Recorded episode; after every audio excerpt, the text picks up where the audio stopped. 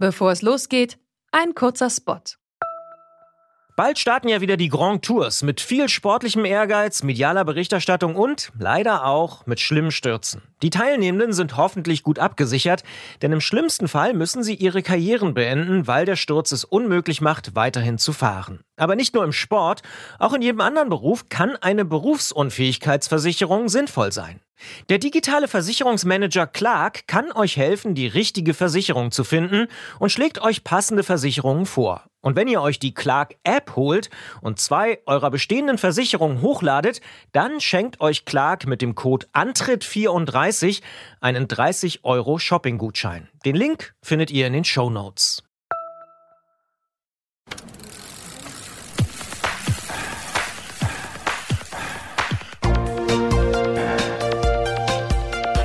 Antritt. Alles rund ums Radfahren bei Detektor F M.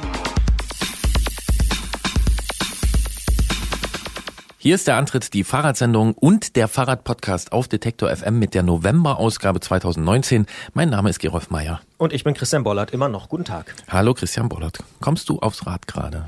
Äh, relativ wenig. Allerdings bin ich im Oktober noch sehr viel gefahren. Und zwar, ich glaube, gefühlt äh, in den vier Oktoberwochenenden, vielleicht waren es sogar fünf, weiß ich nicht, immer, ah, jetzt ist das letzte Mal. Und äh, immer wieder kam das nächste Wochenende und es war immer wieder gut. Jetzt, die letzten Tage, war es doch relativ verregnet. Aber das wird dich vielleicht äh, gar nicht interessieren, aber ich erzähle es dir trotzdem. Ähm, ich bin neulich sehr schnell gelaufen zum allerersten Mal. Vielleicht mache ich doch Triathlon. Ja, interessiert mich, äh, interessiert mich auch. Ich habe ja. heute gelesen, dass wenn man barfuß läuft, dass das viel besser fürs Knie sein soll. Aber das ist auch, ich weiß. Ich, ich mache bald einen Laufpodcast, Gerolf. Ja, ja, ich, das ist dann auch, ist bestimmt für zehn Folgen ähm, ja. Stoff. Ja, absolut. Ähm, nee, tatsächlich, Laufen macht mir ab und zu Spaß. Und gerade wenn es jetzt so ein Wetter ist, dann laufe ich lieber mal eine Stunde. Ich gebe es ganz offen zu. Ja. Das kannst du auch machen, das ist okay. Ist okay. Das ja. passt schon. Ähm, ich bin gerade äh, sehr angetan von so morgendlichen Stimmungen. Warum? Ähm, das, äh, die sehen gut aus. Ja, so. Das machen und, die meistens, oder? Ja, aber gerade in dieser Jahreszeit und ähm, du meinst so Nebel und ja, Nebel überm Fluss und ähm, so langsam Sonnenaufgang und ähm, ich habe ich habe so verschiedene mögliche Strecken und zurzeit fahre ich am liebsten die ruhigste, wo ich dann auch so durchs ähm, durch die Tagebaufolgelandschaft äh, fahre und ich da niemanden treffe außer ein paar Hunde. Äh, ich warte immer schon auf Wildschweine, habe ich auch noch nicht gesehen. Schon ähm, morgens könnten Wildschweine, die sind ja nachtaktiv. Ja, ja, ja. Hast. Und ja. ich sehe auch sehr, sehr deutlich ihre Spuren. Das muss ich sagen und dann denke ich mir immer, die Respekt. Die sehe ich auch im Garten von meinen Eltern, aber... Ja, ja das ist ja auch klein machen noch. Nee. Ähm, ja, nee, das finde ich, das finde ich ganz gut, aber ansonsten gibt es gerade zwei Ereignisse, die mich so ein bisschen, äh, so ein bisschen runtergezogen haben und die auch äh, für diese Jahreszeit sprechen. Ich wollte am Wochenende nach dieser Sendung, ne, Sendungswoche ist immer äh, schön viel zu tun, dann wollte ich äh, zu einer Veranstaltung fahren, äh, hundert Kilometer rund um Dresden, ähm, mit dem Tandem, so ein bisschen durch den Dreck wühlen und so, abgesagt wegen Regen. Jetzt am Wochenende? Ähm, jetzt am Wochenende. Ah. Ich habe mich echt drauf gefreut, weil aber mich das... Es soll das auch hart regnen am Samstag. Ja, pff, ja. ist mir egal. Mhm. Aber so, da mache ich einen Umzug übrigens. Ah, schön. Das ist auch ja, schön. Ne? Ja, äh, und eben habe ich gesehen, im Livestream äh, auf dem Leipziger Weihnachtsmarkt wird da, also auf dem Markt wird der Weihnachtsbaum aufgestellt. Ja, ähm, ja, ja es ist soweit.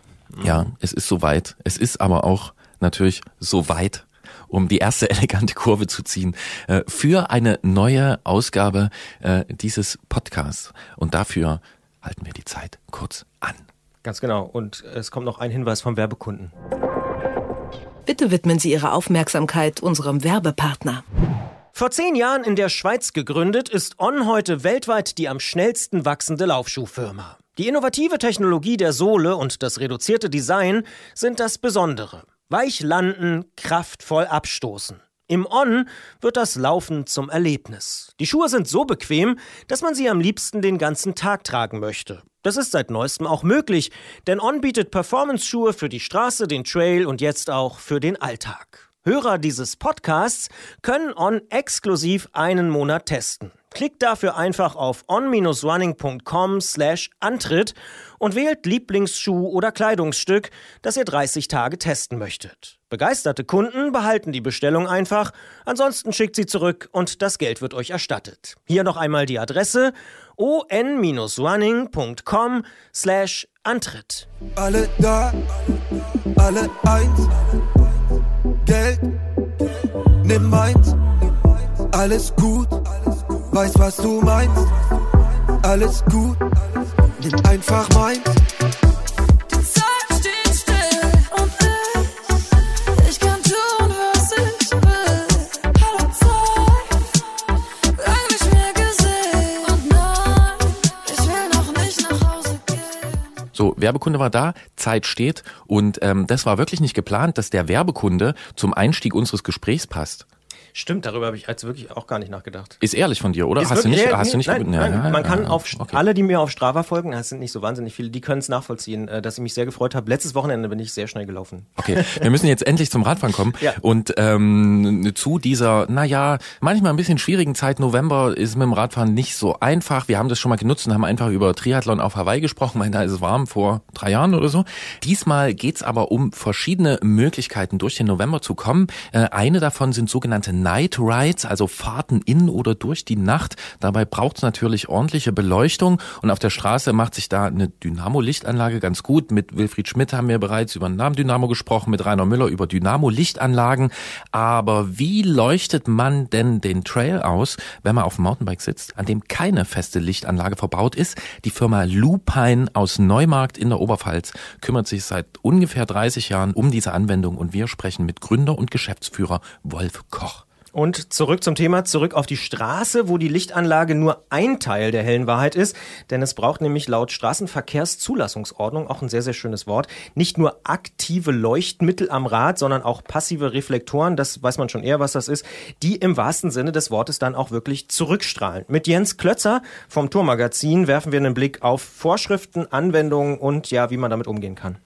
Danach gehen wir mit Tim auf seine Ausfahrt des Monats, die aus einer kurz entschlossenen Nachtfahrt quer durch Deutschland besteht. Dabei hat Tim eine ganze Menge mit Bahnen und Tieren erlebt und es gibt einen besonderen Anlass für dieses kleine Abenteuer, von dem Tim uns erzählt. Und es hat auch was mit Morgenstimmung zu tun, was du ja auch schon so ein bisschen angerissen hast. Und erstmal sprechen wir aber gleich mit Tanja Erath vom Team Canyon SRAM Racing, denn Tanja hat nicht nur wahnsinnig viele Rennraddisziplinen schon selber erfolgreich ausprobiert, sondern sie kennt sich auch mit dem auf der Rolle fahren vorm Bildschirm sehr gut aus. Das ist ja auch eine Sache, die ich gerne mache. Du nicht so, hast du ja die letzten Male immer erzählt. Aber sie macht es richtig professionell und hat dadurch sogar ihren Profivertrag erfahren. Das müssen wir natürlich äh, nochmal genauer besprechen.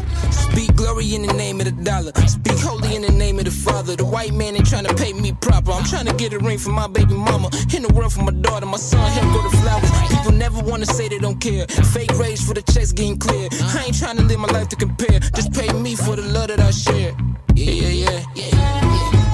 I can't wait by my mama place. They had dash, she been good today. Hit the max on my car today.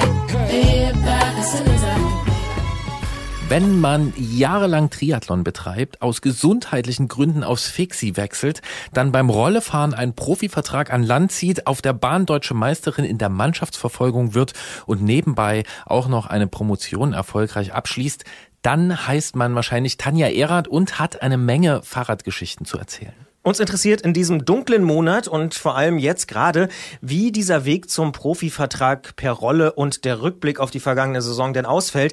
Denn jetzt an diesen nasskalten und dunklen Tagen wechseln ja viele auf die Rolle im Wohnzimmer oder ich kenne auch welche, die fahren im Keller. Und genau darüber sprechen wir mit ihr. Hallo nach Darmstadt, hallo Tanja. Hallo. Wenn man über dich so liest, dann kann man den Eindruck bekommen, dass du auf dem Rennrad schon fast jede Disziplin ausprobiert hast. Täuscht das oder haben wir uns da verzählt? Ja, also theoretisch habe ich schon vieles durchprobiert. Also wie ihr gesagt habt, Fixed fahren, Bahnrad fahren, Normalstraße fahren. Ja, ich versuche gerne neue Sachen und ähm, dementsprechend habe ich da auch schon ein paar Versuche gestartet in unterschiedlichen Disziplinen. Seit wann fährst du Rad und warum ist das so wichtig für dich geworden? Also ich habe mit dem Triathlon eigentlich angefangen, bin da aber nie richtig gerne Rad gefahren. Mein Papa hat mich ein bisschen dazu gezwungen, weil der schon seit jetzt mittlerweile fünfunddreißig Jahren Rad fährt. Und ähm, das hat dann zu Urlaubsausfahrten, in denen ich sehr bockig war, geführt, durch die Gorsteller Nesk zum Beispiel. Und mein Vater hat gedacht, mit dem Ausblick kriegt er mich auf jeden Fall zum passionierten Radfahrer umgeformt. Aber das hat damals noch nicht funktioniert. Und dann so gegen Ende meiner Jugend, also als ich dann die Volljährigkeit erreicht habe und meine Ausbildung angefangen habe, wurde die Passion für den Sport dann immer größer. Vorher bin ich immer gerne geschwommen oder eigentlich am liebsten geschwommen. Und ja, irgendwann hat dann mein Bein beim Triathlon nicht mehr mitgemacht und ich habe komplett zum Radsport gewechselt und ähm, ja, seitdem begleitet mich das Rad immer und überall eigentlich. Gibt es einen bestimmten Moment, wo du sagst, das war so der Tag, wo ich das gemerkt habe? War das, als das Bein nicht mehr wollte oder? Ja, also ich habe vorher schon ein paar kleinere Rennen gemacht. Also gerade beim German Cycling Cup bin ich immer wieder dieses Einzelzeitfahren beim Riderman gefahren. Das war dann immer so am Ende der Saison und dann konnte ich mich so ein bisschen mit Radfahrerinnen vergleichen. Und mir haben halt damals schon viele Leute gesagt, ja, wechsel doch zum Radsport, da hast du mehr Talent als im Triathlon, weil mein Laufen eigentlich immer zu schwach war für das, was ich im Schwimmen und im Radfahren so an Leistung gebracht habe. Und ich wollte natürlich aber nicht auf die Leute hören, weil ich hatte eigentlich Erfolge im Triathlon, es hat mir halt einfach auch viel Spaß gemacht. Und ja, ich glaube dann am Ende war es dann halt eher so, dass ich durch die Verletzung dazu gezwungen wurde. Ja, und jetzt im Nachhinein bin ich sehr froh, dass mich die Verletzung dazu gezwungen hat. Sonst wäre ich jetzt nicht, wo ich jetzt bin. Du hast jetzt gerade in diesem Moment einen Profivertrag bei Canyon SRAM und den hast du, das klingt erstmal so, zu Hause auf der Rolle eingefahren, also quasi so im Nebenbei, würde man fast sagen. Wie kann man das erklären oder ist das nebenbei? Ja, genau. Es gibt die Swift Academy, die gibt es seit zweitausendsechzehn. Ich habe damals schon davon gehört, aber da war es ein bisschen zu spät, mich dafür anzumelden. Und dann habe ich gedacht, gut, dann werde ich das zweitausendsiebzehn probieren. Da habe ich dann gerade mein Medizinstudium abgeschlossen. Also das lief so ein bisschen parallel mit der Swift Academy. Und habe mir eine Rolle von einem Freund geliehen und ähm, das Programm absolviert. Und am Ende des Programms, das läuft dann halt mit einer Vorrunde, die über acht Wochen, meine ich, waren es, geht. Von der Vorrunde werden zehn Leute fürs Halbfinale ausgewählt. Und von den zehn Leuten, die ins Halbfinale schaffen, werden wieder drei ausgewählt, die dann am Ende mit dem Team ins Trainingslager fahren.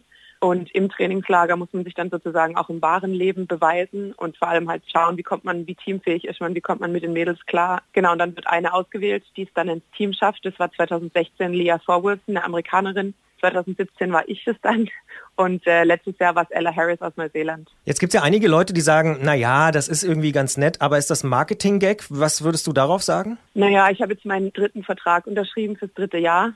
Also wenn es ein Marketing-Gag wäre, glaube ich, hätten sie mich nach dem ersten Jahr rausgekickt. Und ich würde gerne nochmal für die Leute, die äh, vielleicht so wie ich noch nie das ausprobiert haben, nochmal grundsätzlich ähm, darüber sprechen, wie dieses Swift eigentlich funktioniert. Also wir haben jetzt schon gesagt, es ist Rollefahren, aber Rollefahren, das kennt man ja schon länger. Swift ist äh, eher eine jüngere Geschichte, weil man ist ja vernetzt, oder? Man fährt also in einer Art Liga gegen andere Leute? Ja, also an sich ist nur ein Trainingstool. Man braucht halt irgendeinen Wattabnehmer. Das können Wattpedale sein, das kann so ein Smart-Trainer sein, der eben über Bluetooth oder A N T die Watt überträgt, weil die Watt sozusagen dafür sorgen, dass sich der Avatar, den man so bauen kann, wie man selber auch aussieht, sich nach vorne bewegt.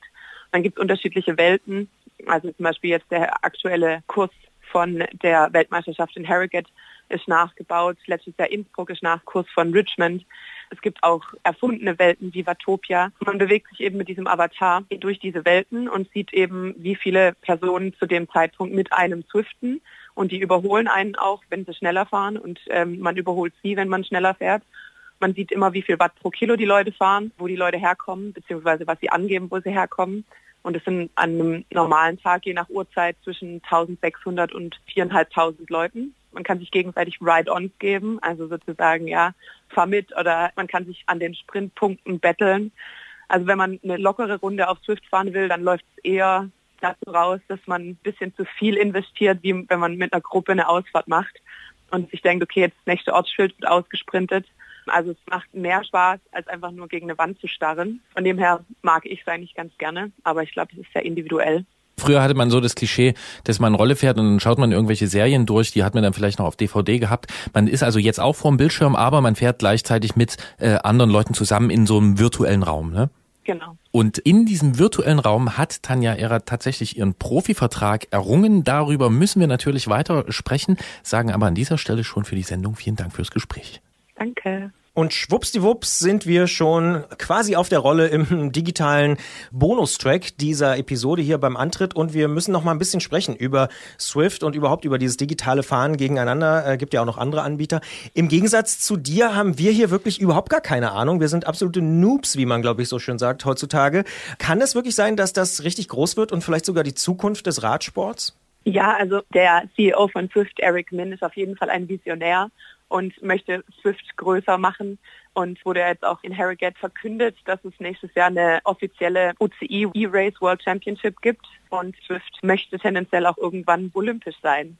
Also von dem her, die greifen bei Swift auf jeden Fall nach den Sternen und möchten dieses ganze E-Racing weiterbringen. Hältst du das für realistisch? Ich hatte manchmal Zweifel, aber nachdem die U C I jetzt die Weltmeisterschaft verkündet hat, nachdem ja Swift trotzdem immer noch in den Kinderschuhen steckt, sage ich mal, nicht ist unmöglich. Wir werden sehen. Jetzt gab es neulich ja einen äh, relativ prominenten äh, Dopingfall, auch schon äh, bei Swift. Für wie anfällig hältst du das System für solche, ähm, ja, für Betrug? Klar ist jetzt bei den E-Races, eben weil es noch keine wirkliche Verbandsstruktur dafür gibt, natürlich schwieriger. Also es ist ja jetzt kein E-Racer normalerweise in einem Testpool drin. Das größte Problem bei Swift eigentlich ist das Gewichtsdoping.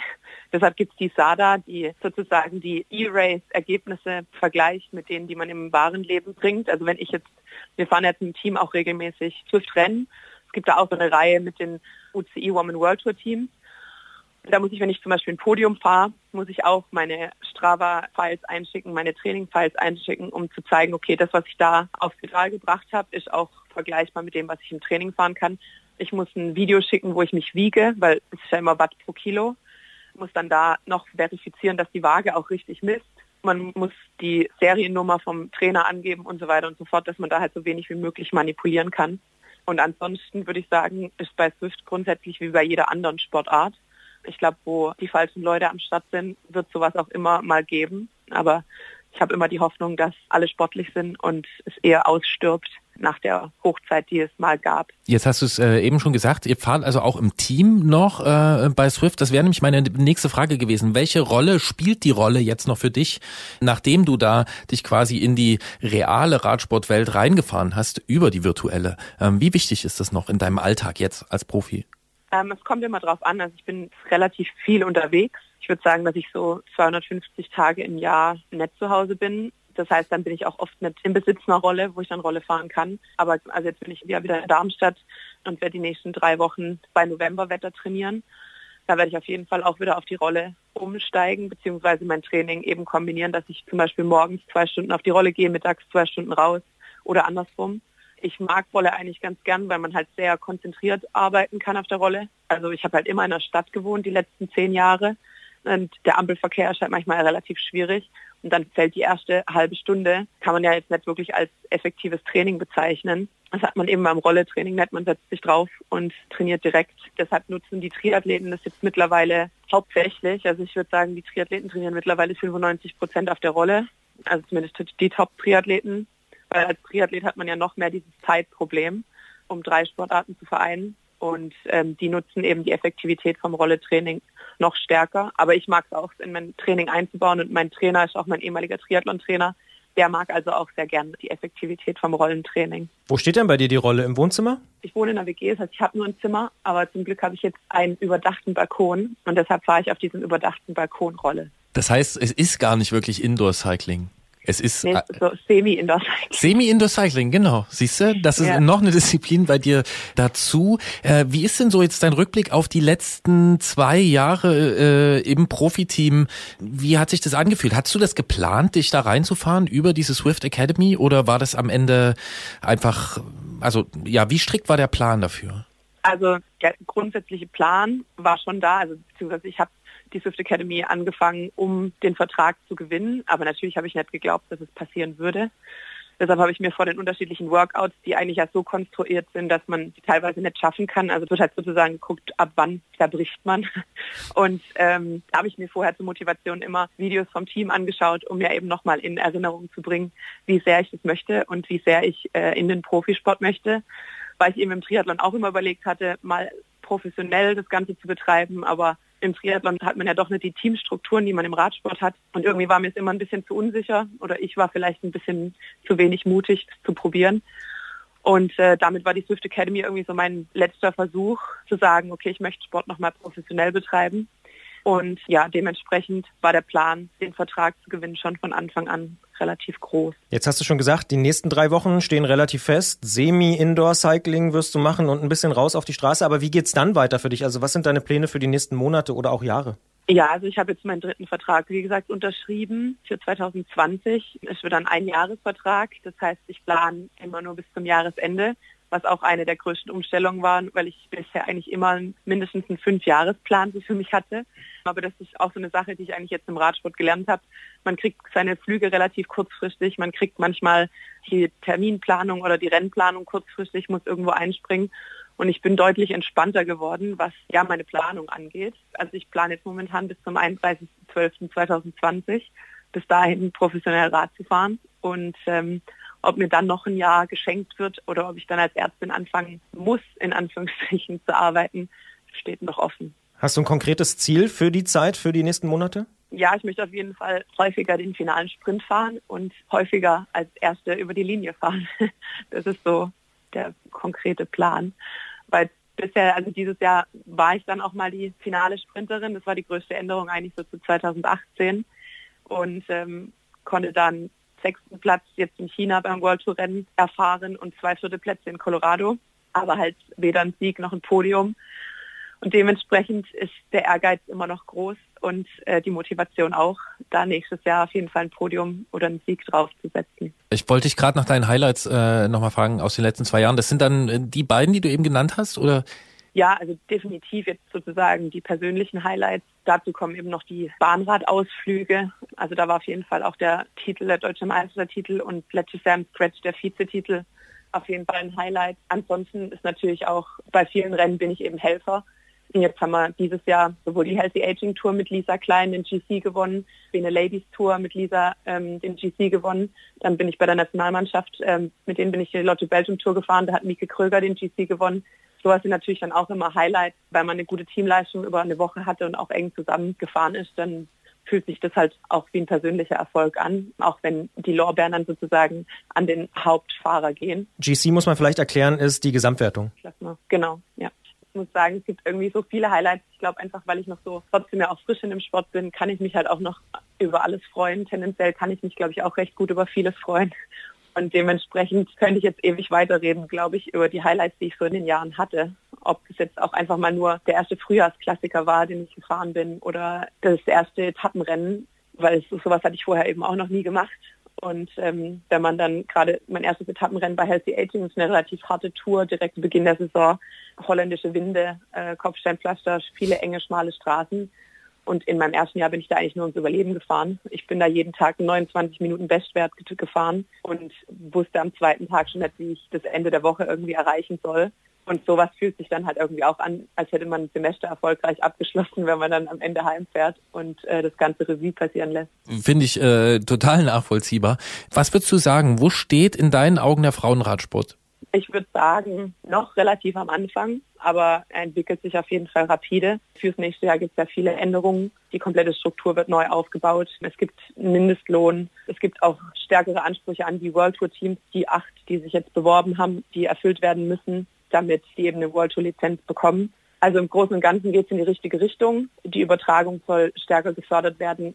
Rennen, die nicht keine Übertragung machen, können auch keine World Tour Rennen sein zum Beispiel. Also dementsprechend geht es in die richtige Richtung ähm, und ich hoffe, es geht so steil bergauf weiter. Aber trotzdem stehen wir, glaube ich, noch relativ am Anfang. Wir haben ja so den Eindruck, ähm, wie man so sagt, das Momentum ist auf eurer Seite, oder? Würdest du das bestätigen? Absolut, ja. Ich würde sagen, es kommt dann immer drauf an. Also wenn ich jetzt Ich habe natürlich in einem, in einem Top-Team, wir sind top aufgestellt. Ich kann mich null beklagen, aber ich weiß halt auch trotzdem, dass mein Team und die Struktur nicht stellvertretend ist für die komplette, ja. ähm, das komplette Peloton. Und dementsprechend, also da, die Unterschiede sind halt einfach massiv. Und ich glaube, dadurch ist jetzt die Änderung in den Regularien auf jeden Fall wichtig für den Großteil der Fahrerinnen. Das sagt Tanja Erath. Sie hat ihren Profivertrag auf der Rolle eingefahren. Und wie wir gelernt haben, war das gar nicht so einfach, sondern man hat da versucht, irgendwie möglichst alle Leute eigentlich auszueliminieren. Mittlerweile fährt sie bei Canyon SRAM und wie gesagt schon zwei Jahre Profi, nächstes Jahr dann das dritte Jahr. Wir wünschen viel Erfolg, sagen vielen Dank für das Gespräch und äh, beste Grüße. Vielen Dank. Dankeschön. My money in my sleeve every time of the day, every day of the year. I won't discuss facts with you, my dear, just to make it clear. You're the man of the house, you're the man, pretty woman, I'm the woman of the year. And you can tell all your friends that we rather drink gin on my plane than party here. Everything goes, we ain't even ashamed. All these rockets gold medals catching our ship. Beeindruckend, aber du hast recht, ich habe da so gut wie keine Erfahrung mit.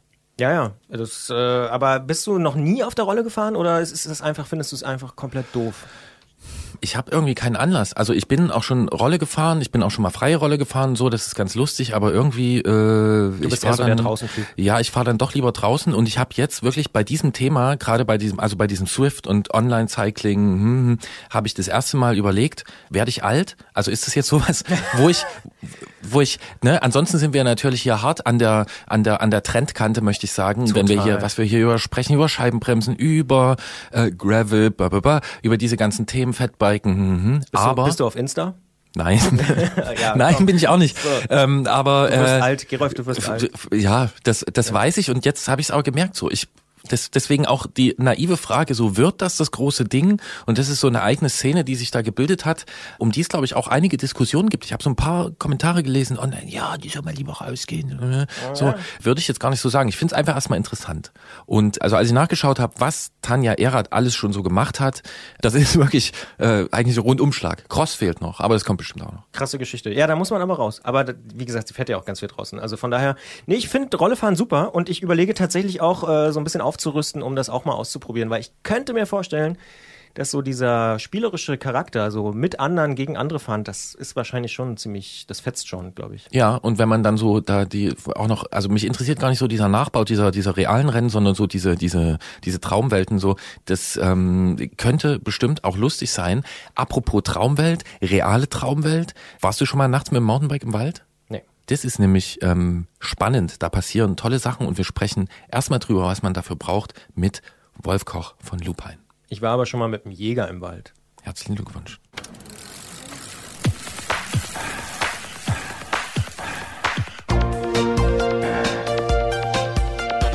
Antritt: Alles rund ums Radfahren bei Detektor F M. Abends nochmal raus auf den Trail oder im Nebel über die Dörfer. Fahrradfahren in Herbst und Winter hat ziemlich oft mit Beleuchtung zu tun, denn die hellen Stunden sind rar. Am Alltagsrad hat man dafür Dynamo-Beleuchtung, die vom Nabendynamo gespeist wird. Mit Wilfried Schmidt, der den Nabendynamo perfektioniert hat, haben wir bereits vor zwei Jahren in diesem Podcast gesprochen. Ist man aber mit dem Mountainbike zum Beispiel unterwegs, da greifen viele Sportler zur Akkubeleuchtung. Die ist tendenziell ein bisschen leistungsfähiger und kann, wenn man denn will, den Wald richtig stark ausleuchten. Möglich machen das besonders starke L E Ds und clever konstruierte Lampen. Und die Firma Lupine aus Neumarkt in der Oberpfalz, die bezeichnet sich als L E D-Pionier. Und wir wollen uns das mal mit den starken Lampen und dem Night Rides erklären lassen. Dafür sprechen wir mit Wolf-Dieter Koch. Er ist der Gründer und Geschäftsführer von Lupine. Ich sage schönen guten Tag, Herr Koch. Ja, guten Tag, Herr Mayer. Schön, Sie am Telefon zu haben. Woher kommt denn eigentlich der Name Lupine? Ich nehme mal an, mit der Pflanze Lupine hat es relativ wenig zu tun. Ja, richtig, hat mit der Pflanze äh, relativ wenig zu tun. Ähm, da muss ich jetzt ein bisschen weiter nach vorne gehen. Das ist jetzt auch schon mittlerweile dreißig Jahre her. Und ähm, mein Vorname ist ja Wolf. Und lateinisch Lupus, der Wolf. Und im Amerikanischen bedeutet Lupine wolfsartig. So, und dann hat man sich vor dreißig Jahren gesagt, okay, gut, wir brauchen für das Kind einen Namen. Und äh, wir waren auch damals schon clever genug, uns Gedanken zu machen, wie gesagt, das muss ein vernünftiger Name her. Und äh, so sind wir dann auf diesen Namen gekommen. Da kann man heute natürlich trefflich drüber philosophieren, ob Lupine, Lupine gut oder schlecht ist, aber es ist mittlerweile ein ziemlich gut eingeführter Markennamen. Das heißt, es hätte aber auch Wolverine sein können? Ja, zum Beispiel. Seit wann gibt es denn Lupine? Sie haben eben schon so ungefähr dreißig Jahre ja, erwähnt. Ja, knapp dreißig Jahre mittlerweile. Ja, und warum ist die Firma eigentlich entstanden? Welche Leerstelle hat es da im Markt gegeben? Ja, das ist auch eine interessante Geschichte. Die, da wird jetzt auch relativ häufig gefragt, wie das überhaupt entstanden ist, wie man denn jetzt mit solchen Produkten ähm, jetzt am Markt bestehen kann oder wie man überhaupt ähm, jetzt vor fünfundzwanzig, dreißig Jahren auf so eine Idee hat kommen können. Und das lange genug durchgehalten hat, um damit am Ende noch Geld zu verdienen, das ist relativ schnell und einfach zu erklären. Also vor fünfundzwanzig, dreißig Jahren, man kann es jetzt ungefähr ausmalen, ich bin wahrscheinlich auch schon älter als dreißig, war das natürlich so, dass wir jetzt auch so eine Clique waren und nach der Arbeit war das immer so ein bisschen so das Thema, wir fahren noch eine Runde Fahrrad.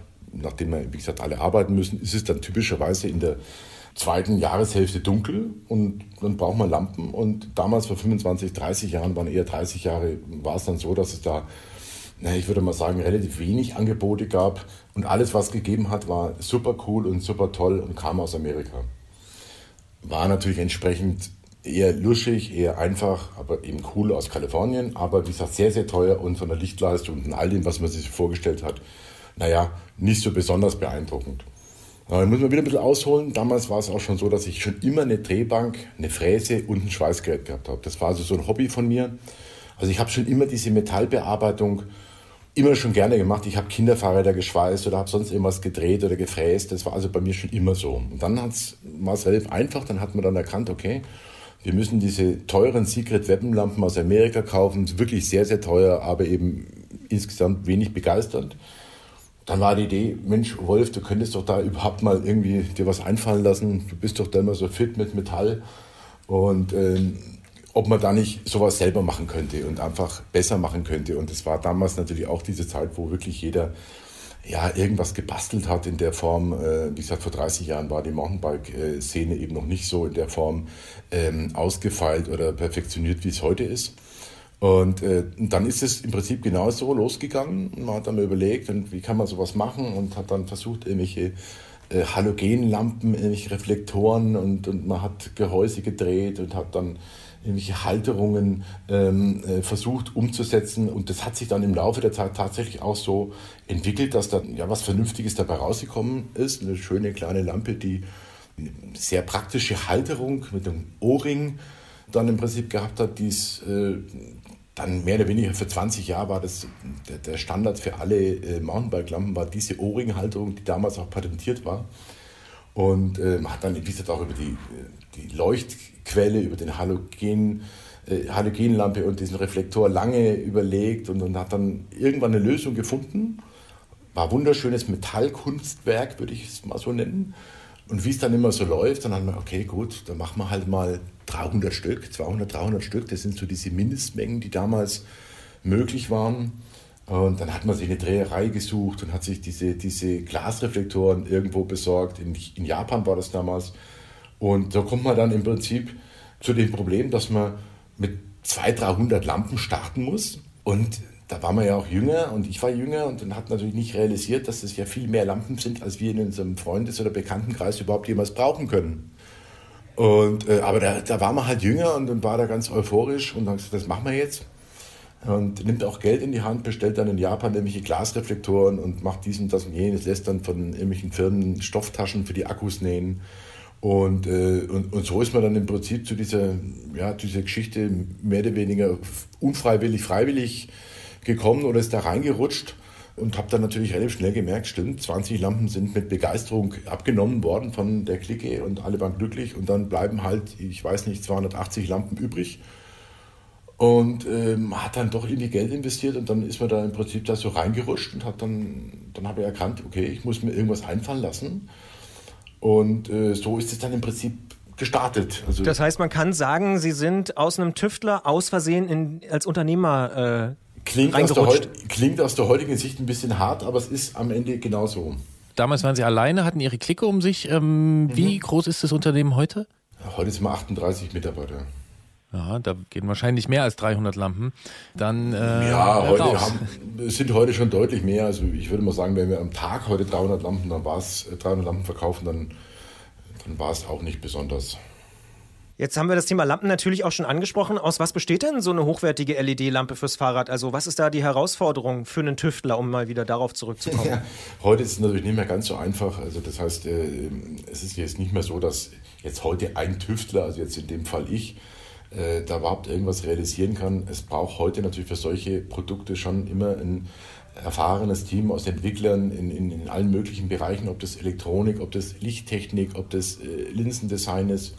Das ist heute nicht mehr so einfach wie früher. Also es ist nicht mehr möglich, wie, wie vor dreißig Jahren sowas in einer Ein-Mann-Show zu machen. Und da braucht es heute schon erstaunlich viele Mitarbeiter und Entwickler und auch gerade erfahrene Entwickler, um, ja, um sich eben genau dieses kleine Quäntchen abzusetzen und immer das kleine bisschen besser zu sein als alle anderen. Und das ist ja im Prinzip bei uns das Problem oder die Situation.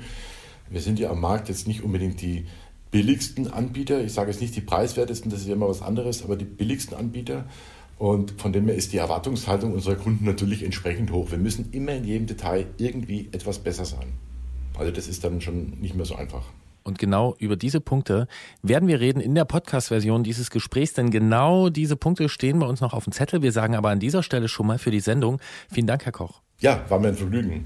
Und sofort sind wir drin in der äh, Podcast-Version und äh, ich äh, mach's mal ein bisschen reißerisch. Ihr Lampenmodell Alpha, das haben wir online für etwas über tausend Euro gefunden. Wie entsteht der Preis für so eine Lampe? Das ist eine gute Frage. Natürlich ist es schon klar, wenn man sich jetzt die Alpha anschaut, dann stellt man fest, okay, wir, wir reden jetzt hier von acht oder von zehn, zwölf L E Ds und natürlich weiß auch jeder, dass die L E Ds jetzt nicht beliebig teuer sind. Auch die Linse ist nicht beliebig teuer, die Elektronik kostet Geld, aber es ist alles natürlich in einem gewissen Rahmen überschaubar. Aber das Teure bei so einer Lampe ist dann am Ende die Werkzeugkosten und die Entwicklung für so eine Lampe in relativ geringen Stückzahlen hat einen vergleichsweise großen Einfluss auf den Verkaufspreis. Das heißt, wir müssen bei diesen kleineren Stückzahlen die kompletten Entwicklungskosten in irgendeiner Form zurückholen können und dadurch entsteht dieser vergleichsweise höhere Preis. Einfach weil es eine Lampe ist, die Sie nicht in diesen Stückzahlen verkaufen können, wie eine zweihundert, dreihundert Euro Lampe. Ich habe das vorher nicht gewusst, dass Sie, ähm, Sie machen mir jetzt so den Eindruck als, als, ja, als Metallbearbeiter eigentlich. Da hätte ich jetzt beim Licht jemand anders eine andere Spezialisierung erwartet. Aber äh, ich habe kurz drüber nachgedacht, da macht es eigentlich für mich Sinn. Denn immer, wenn ich von L E D-Beleuchtungstechnik höre, dann höre ich dieses äh, Hitzemanagement, ne? diese, diese, wie die Wärme abzuführen ist. Und äh, acht äh, L E Ds hat so eine Lampe. Das heißt, das geht dann schon um clevere Metallarbeit am Ende wieder, oder? Ja, das ist schon richtig. Diese Erfahrung aus den vergangenen Zeiten, die hilft auch heute immer noch und ähm, das ist richtig, das ist eine der großen Herausforderungen bei diesen sehr, sehr starken L E D-Lampen. Wir reden jetzt ja gerade bei der Alpha von einer Lampe, die, na, ich würde mal sagen, Größe von einer Männerfaust, aber immerhin siebzig Watt Strom verbraucht. Das heißt, Sie können sich dann ungefähr ausmalen, okay, die Wärmeleistung, die wir dann in irgendeiner Form bewältigen müssen, die ist entsprechend groß. Das bedeutet, die Erfahrung, die macht eben genau diesen Unterschied, dass wir es schaffen, die Lampe am Leben zu halten. Sie darf heiß werden, aber sie muss so gleichmäßig, so stufenlos und so zuverlässig runterregeln, dass nichts passieren kann, dass die Lampe nicht kaputt gehen kann, dass sich jetzt auch keiner an einem Gehäuse verbrennen kann. Und das sind im Prinzip genau diese Geschichten, da spielt dann tatsächlich die jahrelange Erfahrung eine sehr, sehr große Rolle. Das heißt, welche Fehler hat man die letzten zehn Jahre bereits gemacht? Welche Fehler sollte man vermeiden? Was kann man wie verbessern? Und das ist im Prinzip dann auch genau, ich würde mal sagen, ein bisschen das Geheimnis, warum wir überhaupt der einzigste Hersteller sind, der solche Lampen am Ende wirklich umsetzen kann. Jetzt haben Sie auch schon angesprochen, dass ähm, Ihre Kunden besonders anspruchsvoll sind und immer besonders innovative Sachen erwarten. Können Sie denn sagen oder wissen Sie, wer die typische Lupine-Kundin oder der Lupine-Kunde ist? Wie die sehen die aus? Was sind das für Menschen? Ja, das ist natürlich auch immer eine gute Frage und wir grübeln auch immer drüber nach und, und versuchen das auch äh, anhand von irgendwelchen Analysen zu, äh, zu untermauern oder zu, zu klären. Und ähm, im Regelfall ist es so, dass unsere Klientel sicherlich eine andere ist als die, die wir uns äh, in unseren ähm, Vorstellungen ausmalen. Also wir denken dann immer, es sind zwanzig-, dreißig-jährige Mountainbiker, äh, die äh, abenteuerlustig durch die Wälder fahren. Das ist im Regelfall eher nicht der Fall. Im Normalfall reden wir eher von der Klientel, die, ich sag's mal, zwischen vierzig und sechzig zu finden ist. Das liegt einfach daran, dass unsere Lampen eher hochpreisig sind und man sich typischerweise zwischen vierzig und sechzig in einer Lebensphase befindet, in der man sich solche schönen Dinge leisten kann, ohne Probleme im Haushalt oder sonst wo zu generieren. Und äh, von dem her haben wir eher typischerweise ein etwas, na, ich will jetzt nicht sagen älteres, aber doch zumindest ein nicht komplett junges Klientel. Also so verbunden mit dem Gefühl, sich mal was zu gönnen und vielleicht, äh, klingt für mich jetzt so, geht's geht's eher auch darum, äh, um das Wissen, man könnte, wenn man wollte. Ja, natürlich, natürlich. Das ist bei uns auch so ein bisschen dieser Effekt, äh, mit dem ja äh, Millionen von S U Vs verkauft werden. Sie, sie, sie könnten bei uns immer in den Wald und könnten die tollsten Sachen machen und sie hätten die Ausleuchtung und die hätten die gleichmäßige breite Beleuchtung, um solche Dinge machen zu können. Und natürlich wissen wir auch, dass viele unserer Kunden am Ende mit der Lampe in die Arbeit fahren.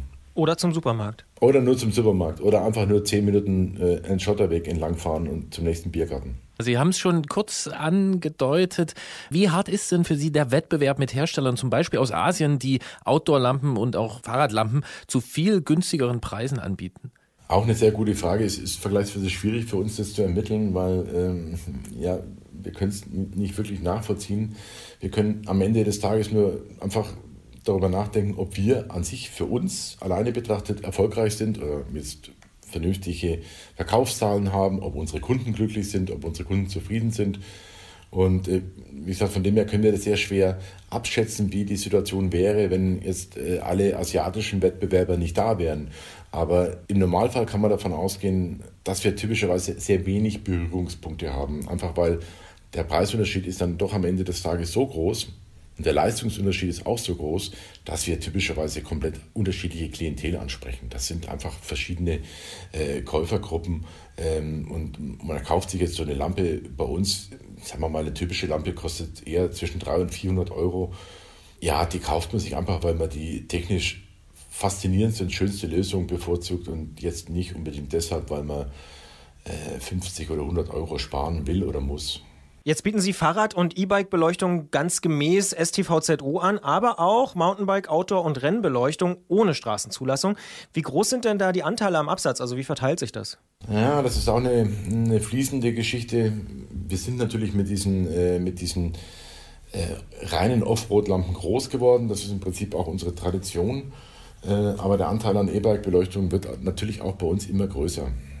Einfach weil E-Bikes die letzten Jahre, Jahrzehnte oder Jahrzehnte nicht, aber die letzten Jahre dann doch eine immer größere Verbreitung finden. Und da ist es natürlich auch für uns extrem wichtig, entsprechende Produkte anzubieten. Und ich würde mal sagen, da sind die Anteile sicherlich schon, naja, ich würde sagen, E-Bike sind wir sicherlich schon bei vierzig Prozent. Die restlichen sechzig, die sortieren sich dann wie viel auf S T V Z O-konform und wie viel auf äh, eher nicht? Ja, ich würde schon eher sagen, vierzig Prozent sind die S T V Z O-konformen Lichtlösungen und sechzig Prozent sind die, die ich sage mal, die, die klassischen Helm- oder Stirnlampen. Das heißt, in den sechzig sind dann die vierzig E-Bike schon drin, ne? Nee, andersrum. Also vierzig Prozent sind die E-Bike-Lampen, weil die E-Bike-Lampen sind ja immer S T V Z O-konform. Und alles andere sind dann irgendwelche Helmlampen und Stirnlampen und äh, was auch immer. Und was macht die eigentlich illegal? Naja, Helmlampen, Stirnlampen haben eine, eine kreissymmetrische Abstrahlung. Das heißt, äh, sie leuchten nach unten, nach oben, nach links äh, praktisch identisch. Das heißt, die Blendwirkung ist überhaupt nicht kontrollierbar. Das heißt, egal wie Sie die Lampe nach unten oder nach oben halten, sie wird immer brutal blenden und ist im Straßenverkehr überhaupt nicht verwendbar. Egal wie, wie schwach oder wie hell sie leuchten, sie blendet immer. Und von dem her ist es ganz klar, ist eine S T V Z O zugelassene Lampe im Straßenverkehr tatsächlich sehr viel angenehmer und konfliktfreier zu verwenden, einfach weil sie eine, wie beim Auto auch eine definierte Hell-Dunkel-Grenze haben. Und oberhalb dieser Hell-Dunkel-Grenze ist einfach dunkel und sie blenden den Gegenverkehr nicht. Und, äh, und, und von dem her ist das äh, ganz klar, das äh, ist also im Straßenverkehr alternativlos. Jetzt gibt es ja auch durchaus die Kritik, dass nächtliches Biken im Wald das Wild in einer ziemlich sensiblen Jahreszeit aufscheucht. Was sagen Sie denn dazu?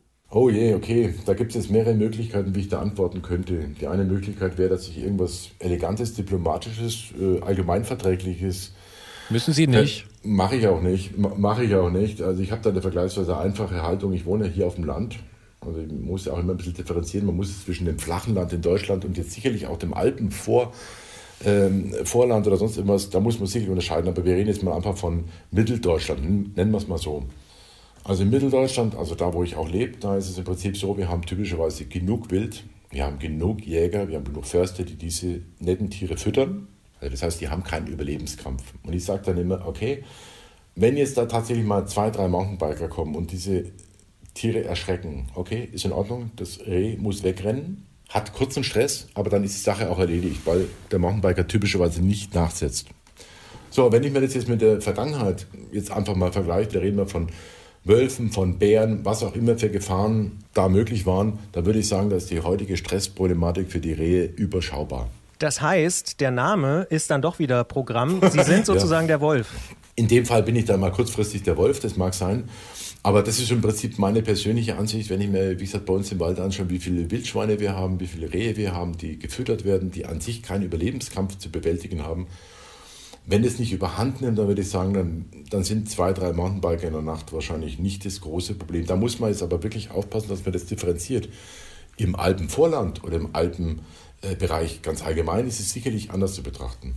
Und es klingt auch so, dass Sie, dass wir jetzt nicht die Ersten waren, die Ihnen diese Frage gestellt hab, äh, haben und dass es da wahrscheinlich auch manchmal hoch hergeht, oder? Ja, natürlich, natürlich ist ganz klar, wenn ich jetzt solche Gespräche mit Förstern oder Jägern äh, führen würde, dass äh, das sicherlich zu, zu anderen Ansichten führen würde, das ist ganz klar, logisch. Aber wie gesagt, ich sehe es von dem her vergleichsweise entspannt. Und man muss ja auch immer sehen, die Menge der Mountainbiker, die Anzahl der Mountainbiker, die tatsächlich nachts unterwegs ist, die ist sicherlich überschaubar. Das ist nicht so, dass hier Hunderte oder Tausende von Mountainbikern im Wald in großen Rudeln unterwegs sind. Ja, und dann wäre es wahrscheinlich auch dann wirklich ja, zu sicher. Viel, ne? Dann wäre es irgendwann wirklich ein Problem. Aber wie gesagt, die Realitäten sind dann doch anders. Wann fahren Sie eigentlich am liebsten Mountainbike? Nachts oder am Tag? Ja, gibt es auch wieder zwei Möglichkeiten, die ich antworten könnte. Ich fahre am liebsten tagsüber. Und die andere wäre jetzt die Marketing-Antwort gewesen? Richtig, ich hätte eigentlich antworten müssen, dass ich mich besonders gerne auf äh, irgendwelchen dunklen Trails nachts rumtreibe. Ähm, aber ich fahre tatsächlich sehr, sehr gerne tagsüber und ich fahre sogar tagsüber sehr, sehr gerne ohne Lampe. Und das ist natürlich einfach meiner meine, meine, meine Aufgabe oder meinem Beruf geschuldet. Und ähm, das sind einfach so die Momente, wo es Abschalten oder das, das, äh, das Entspannen natürlich einfacher darstellbar oder umsetzbar ist, wenn ich nicht gerade das Produkt, mit dem ich mich den ganzen Tag beschäftige, vor der Nase habe. Und von dem her tappe ich mich durchaus dabei, dass ich äh, an einem Samstag oder Sonntagnachmittag wunderschön ohne Lampe im Hellen fahren kann. Also geht es auch für Sie am Ende darum, zu wissen, ich könnte, wenn ich wollte, in der Nacht, ich muss aber nicht. Ja, natürlich. Das sagt Wolf Koch, der vor ungefähr dreißig Jahren die Firma Lupine, das sind die mit dem Wolf, aus der Taufe gehoben hat. Und äh, bis heute stellt die Firma mit knapp vierzig Mitarbeitern hochwertigste Fahrrad- und Outdoor-Beleuchtung her. Wolf Koch hat mit uns darüber gesprochen und wir sagen vielen Dank und viel Spaß auf dem Trail, egal ob nachts oder am Tag. Okay, ich danke Ihnen. Wiederhören. Da ist auch richtig was los. Ja, musst du mal ausprobieren. Echt, Junge, mega schwer zu kriegen. Nee, wirklich scheint ganz gut zu sein. Hat er nicht mehr viel von richtig gutes Zeug. Mega. Er macht immer geile Sachen, ja. Ist ein bisschen ab vom Schuss, aber lohnt sich. Richtig gut, gut, richtig gutes Zeug, ja. Seht ihr das auch? Könnt ihr das auch sehen? Richtig gutes Zeug. Ich krieg die Tür nicht mehr zu. Ja, erfrischend offen, der Herr Koch. Ähm, jetzt hast du eben schon gesagt, warst noch nicht mit dem Mountainbike im Wald. Ähm, kennst du das, also nein, anders, noch nicht mit dem Mountainbike nachts im Wald, entschuldige bitte. So ist es. Äh, aber kennst du überhaupt diesen Effekt, der eintritt beim Nachtfahren? Ich bin ehrlich gesagt, nee, nicht so richtig. Also ich fahre nachts vielleicht so ein bisschen äh, mit dem Fahrrad von der Party nach Hause und so, aber jetzt nicht längere Strecken irgendwie durch einsame Gebiete oder so. Ich kann mir vorstellen, wie das ist tatsächlich, weil ich, wie gesagt, tatsächlich schon mal mit einem Jäger im Wald war nachts. Da ist es halt ganz anders, ne? Also die Stimmung, der Sound und so, das ist schon krass. Ist ein bisschen wie, was du neulich auch beschrieben hast, wenn ähm, im Winter Schnee liegt und so. Also das ist ein ganz anderes, äh, eine ganz andere Wahrnehmung der, der Umgebung. Deswegen verstehe ich schon die Faszination, aber nachts schlafe ich lieber. Ja, aber jetzt ist halt ne früh dunkel und so und was halt immer, also was mir immer so geht, immer wenn es dunkel ist, fühle ich mich richtig schnell. Und dann schaue ich manchmal nach, äh, so in welchem Gang bin ich denn gerade und dann sehe ich, ne, das ist eigentlich wie immer, aber man ja. fühlt sich einfach schneller. Man fährt da so in seiner Lichtblase. Weil man weniger sieht. Ja, ja. Ja, man, ja, also der, das, ja. es wird so an die Zentrale, ähm, da oben wird gemeldet, du bist hier ganz schön äh, gut unterwegs. Im Nebel fühle ich mich auch immer schneller. Ja, und gerade wenn man so einen langen Arbeitstag hatte und dann irgendwie in der Dunkelheit nach Hause fährt und dann denkt, boah geil, so fertig bist du eigentlich nicht, weil du bist ganz schön fix unterwegs, dann die auch nicht nachgucken, wie schnell, das ist ja auch egal, es geht ja nur ums Gefühl. Schöner Selbstbetrug. Damit kenne ich mich aus. Eine kurze Unterbrechung für eine Botschaft von unserem Werbepartner. Jetzt im Herbst ist Licht am Rad besonders wichtig. Für mehr Weitsicht und Sicherheit sorgt der I Q X M Fernlichtscheinwerfer für E-Bikes. Im Abblendmodus des hochwertigen Aluminiumgehäuses erhellen bereits achtzig Lux die Straße. Breit und homogen mit einer klaren Hell-Dunkel-Grenze. Schon ein Druck auf den Lenkertaster genügt und zusätzliche hundertzwanzig Lux Fernlicht sorgen für Augenhöhe mit anderen Verkehrsteilnehmern. Mehr zum neuen Scheinwerfer von Busch und Müller gibt es auf bumm punkt de. B U M M punkt de. Klingeln bei Klötzer. Die Technikfrage beim Antritt auf Detektor F M. Spätestens im November ist es Zeit für die Lichtthemen in vielen Fahrradmedien und so ist es natürlich auch in diesem Fahrrad-Podcast, nachdem wir in den letzten Jahren über Beleuchtung am Rad und damit sozusagen die aktive Beleuchtungstechnik gesprochen haben, soll es in dieser Ausgabe unseres Podcasts um passive Lichttechnik gehen. Was kann ich tun, um in der Dämmerung und bei Dunkelheit gut gesehen zu werden? Ganz unabhängig davon, ob mein Fahrrad oder ich selbst leuchte. Was kostet das und wann ist es auch mal gut mit der Verkleidung als wandelnde Reflexzone? Diese Fragen besprechen wir mit Jens Klötzer vom Tourmagazin, der es in diesem Monat wieder zu uns ins Studio geschafft hat. Hallo Jens. Hallo, ihr zwei. Gehen wir erstmal strikt nach Straßenverkehrszulassungsordnung S T V Z O vor. Welche passiven Beleuchtungselemente muss ich am Rad haben und was ist das überhaupt, passive Beleuchtung? Beantworte ich vielleicht die zweite Frage mal zuerst. Passive Beleuchtung ist im Prinzip Beleuchtung, die selber nicht leuchtet. Klingt ein bisschen paradox, aber die funktioniert im Prinzip nur, wenn sie selber angeleuchtet wird. Also wenn Lichtschein taucht, dann leuchtet sie zurück, also reflektiert. Und ähm, wenn du nach der S T V Z O fragst, dann sind am Fahrrad, nur am Fahrrad selbst, Reflektoren vorgeschrieben. Ich brauche vorne einen, der ist weiß wie das Vorderlicht. Ich brauche hinten einen, der ist rot wie das Rücklicht. Und äh, ich brauche Speichenreflektoren, die sollen gelb sein. Und Reflektoren an den Pedalen, die sollen auch gelb sein. Kann man sagen, äh, wenn ich das so richtig zusammenfasse, dass die passive Beleuchtung ist so wie der Mond? Da kommt sozusagen Licht von irgendwo her und dann scheint es? Schöner Vergleich, ja, finde ich gut.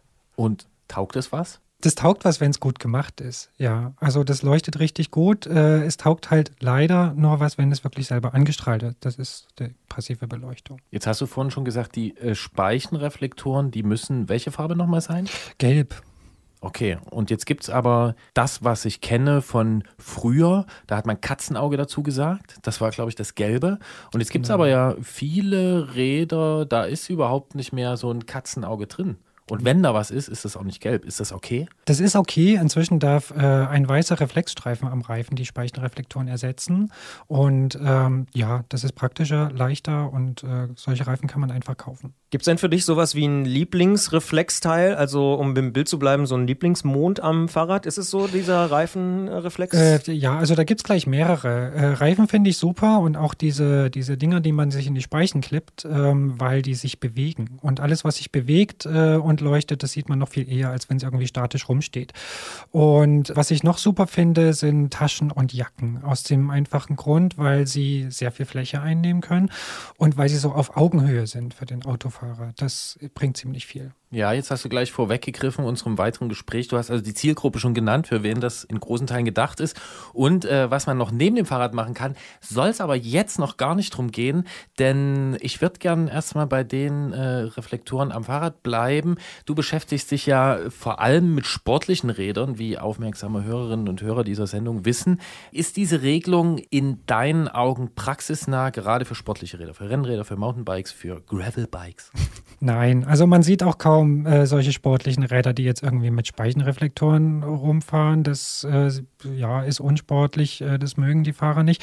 Regelrecht unmöglich wird es dann, wenn es ums Pedal geht. Also äh, die sportliche Räder, die oft mit Klickpedale unterwegs sind, da lassen sich nur schwer welche finden, wo überhaupt Reflektoren montiert werden können.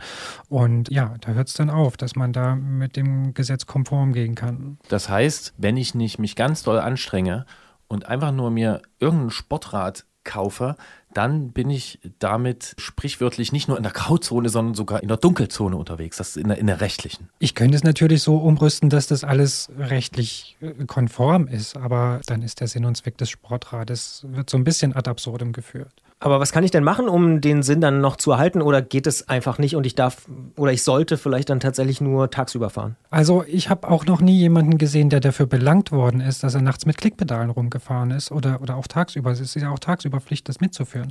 Von daher würde ich es einfach tun. Okay, das heißt aber ganz streng genommen sind wir damit, ich will jetzt nicht sagen in der Illegalität unterwegs, aber ein Großteil der sportlichen Fahrräder entspricht nicht der Straßenverkehrszulassungsordnung, richtig? Das ist richtig, ja. Wo liegt dann deiner Meinung nach das Problem? Auf Seiten der Fahrräder oder auf Seiten der Zulassungsordnung, die vielleicht nicht mehr passt?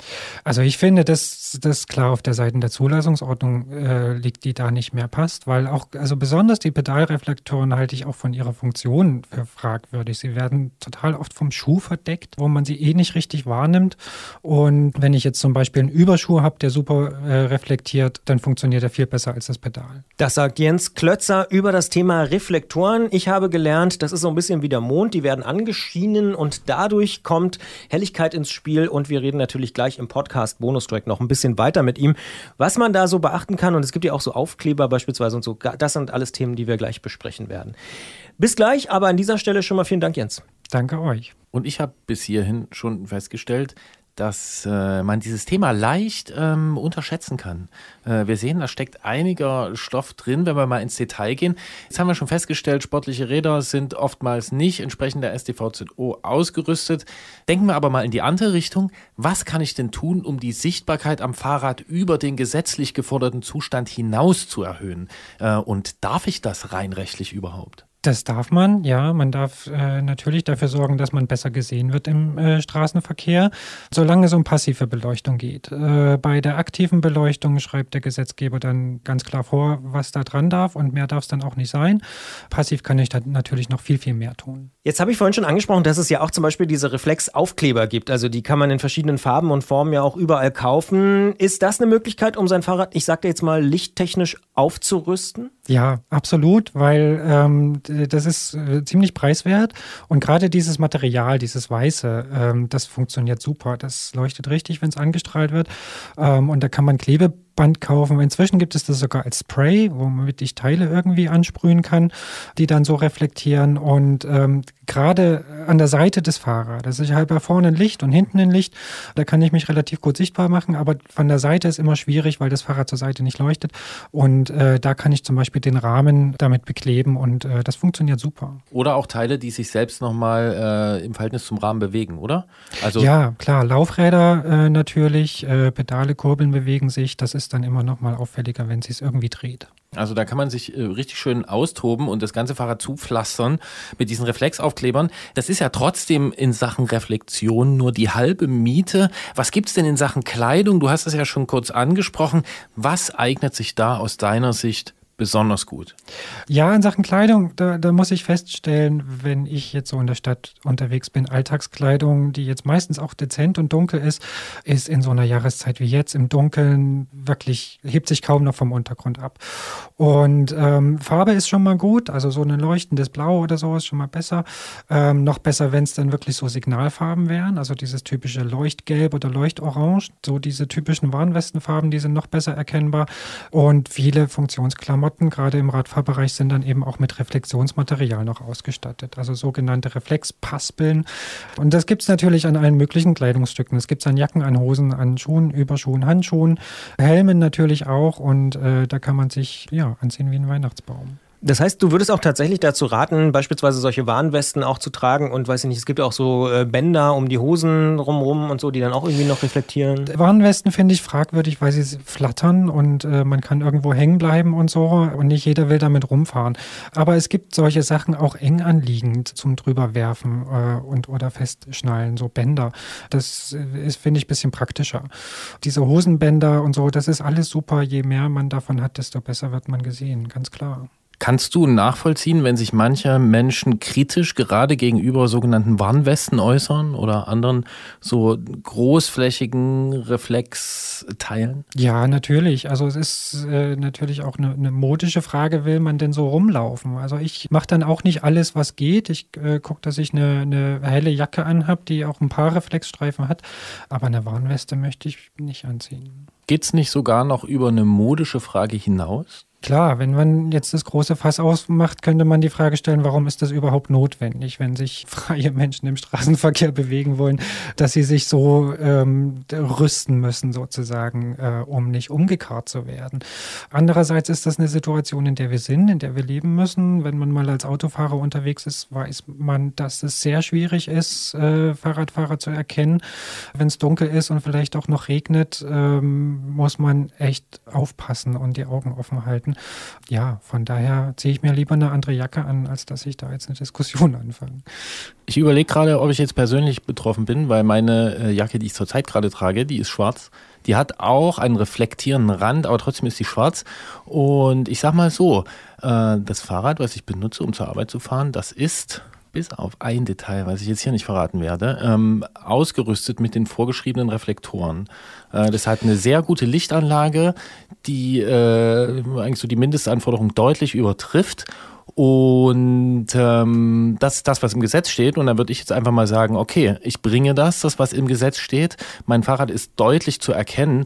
Warum soll ich jetzt noch so diesem Imperativ nachkommen und äh, mir sagen lassen, ja, mit deiner schwarzen Jacke, dann lebst du aber gefährlich.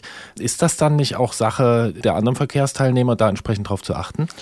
Ich finde, es ist eine Sache eines jeden Einzelnen. Du hast super Licht, du hast eine Jacke, die einen Reflexstreifen hat, äh, du hast alle Reflektoren dran und du fühlst dich damit sicher. Und dann kannst du damit rumfahren. Ich habe jetzt ähm, kürzlich einen gesehen, der ähm, ein Alltagsradfahrer mit einem Geigenkasten auf dem Rücken, der hatte eine Warnweste angezogen und hatte sich nochmal oben an diesen Geigenkasten noch eine Warnweste dran gebunden.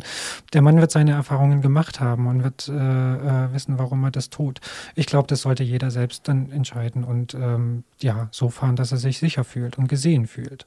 Ja, ich glaube tatsächlich, es ist ein schwieriges und ja durchaus offensichtlich auch kontroverses Thema, aber ich finde aus der Perspektive, wenn man selber mal im Auto gesessen hat und es kommt irgendwie von links jemand ganz ohne Licht, äh, dann merkt man schon, äh, ja, kann man sicher drüber diskutieren, aber äh, gesehen werden ist doch sehr hilfreich. Also, ähm, ja. Auf jeden Fall. Äh, die Frage ist ja nur, von wem geht an dem Punkt die Gefahr aus? Und ich, also ich fühle mich auch selbst viel sicherer äh, und für mich steht das überhaupt nicht zur Debatte. Also ich fahre auch nicht im Dunkeln ohne Licht. So, wenn ich irgendwie mit einem Rad unterwegs bin, was keine feste Beleuchtung hat, dann äh, habe ich die auch mit dabei. Die Sensibilität hat da bei mir auch deutlich zugenommen, aber trotzdem ist es, finde ich, eine Frage, wen man da verantwortlich macht.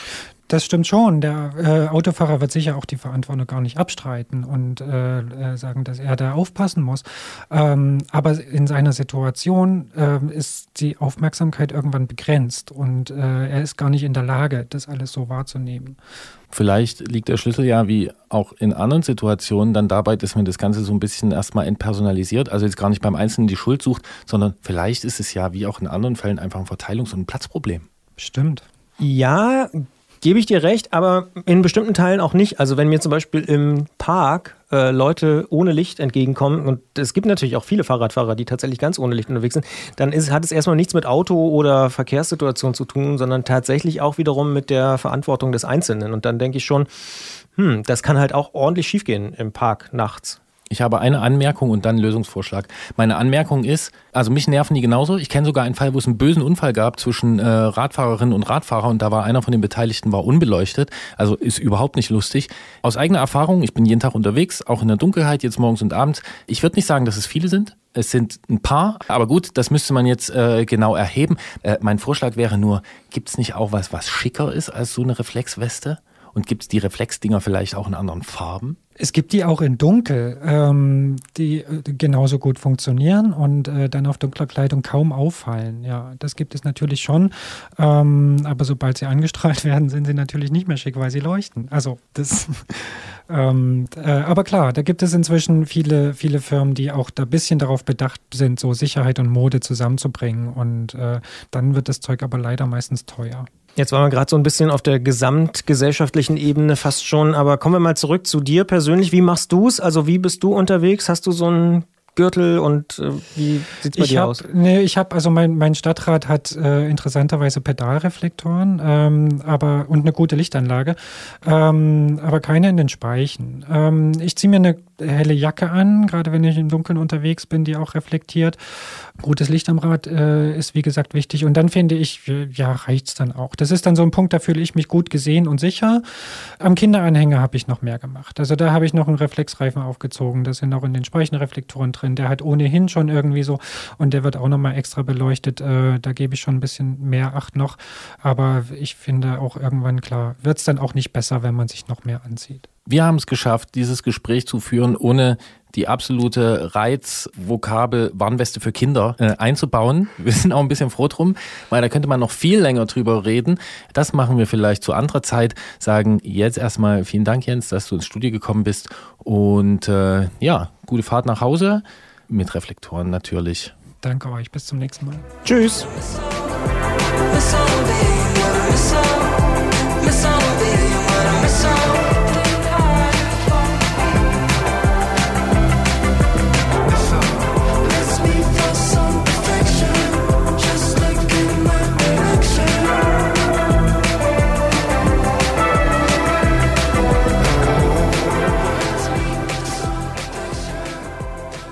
Also wie man jetzt vielleicht äh, gemerkt hat, wenn man den Podcast angehört hat, habe ich da echt ein Problem mit. Also dass man dafür sorgt, gesehen zu werden, finde ich selbstverständlich und wichtig und das müssen natürlich alle machen. Aber trotzdem lese ich viel zu oft Unfallberichte, in denen Radfahrerinnen und Radfahrer übersehen wurden, auch am Tag. Und äh, das wirkt dann wie so eine Entschuldigung und in den allermeisten Fällen zählt es für mich einfach nicht.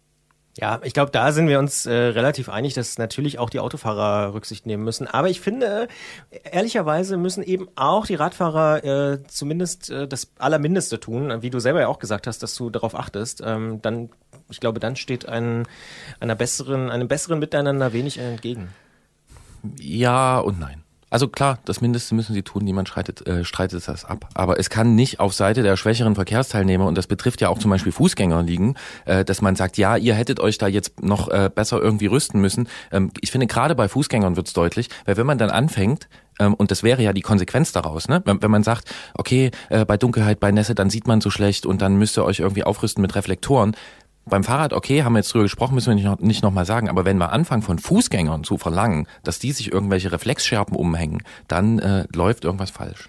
Naja, aber selbst da würde ich sagen, verantwortungsvolle Verhalten. Also ich habe wirklich schon oft auch im Park es erlebt, dass eben dass hier in Leipzig vor der Haustür, dass wirklich Leute mit schwarzen Jacken und so nachts völlig unbeleuchtet durch den Wald gehen und dass man dann ähm, eben sieht, dass äh, es wirklich manchmal eng wird. Wenn dann zum Beispiel ein Fahrradfahrer mit wenig Licht oder so, das habe ich schon brenzlige Situationen erlebt. Also nicht ich persönlich, sondern gesehen, dass jemand fast überfahren wurde. Und es gibt ja tatsächlich so Fußgänger, die ihren Hunden zum Beispiel dann äh, so Lämpchen ummachen und so. Ist das ist bisschen, ja vielleicht noch was anderes, ja, weil die Hunde, die sind ja auch nicht so gut steuerbar ja, in einzelnen Fällen. Manchmal ja. hängt da auch so eine Leine dazwischen. Und so, das ist, äh, das finde ich schon okay. Ich finde es ja. nur ähm, komisch, das so abzuladen. Und ich finde, ähm, wenn jemand einen Waldspaziergang machen will und sich keine Reflexschärpe umhängt, dann do das, it. Ja, das verlange ich auch nicht, aber man muss dann eben einfach auch ein bisschen aufpassen, würde ich schon sagen. Man muss immer aufpassen. Man muss vor allen Dingen aufpassen, ähm, in welche Richtung man seinen Urlaub äh, gestaltet. Äh, immer schön abstimmen zur, ähm, wie soll ich sagen, zur eigenen Sozialsituation.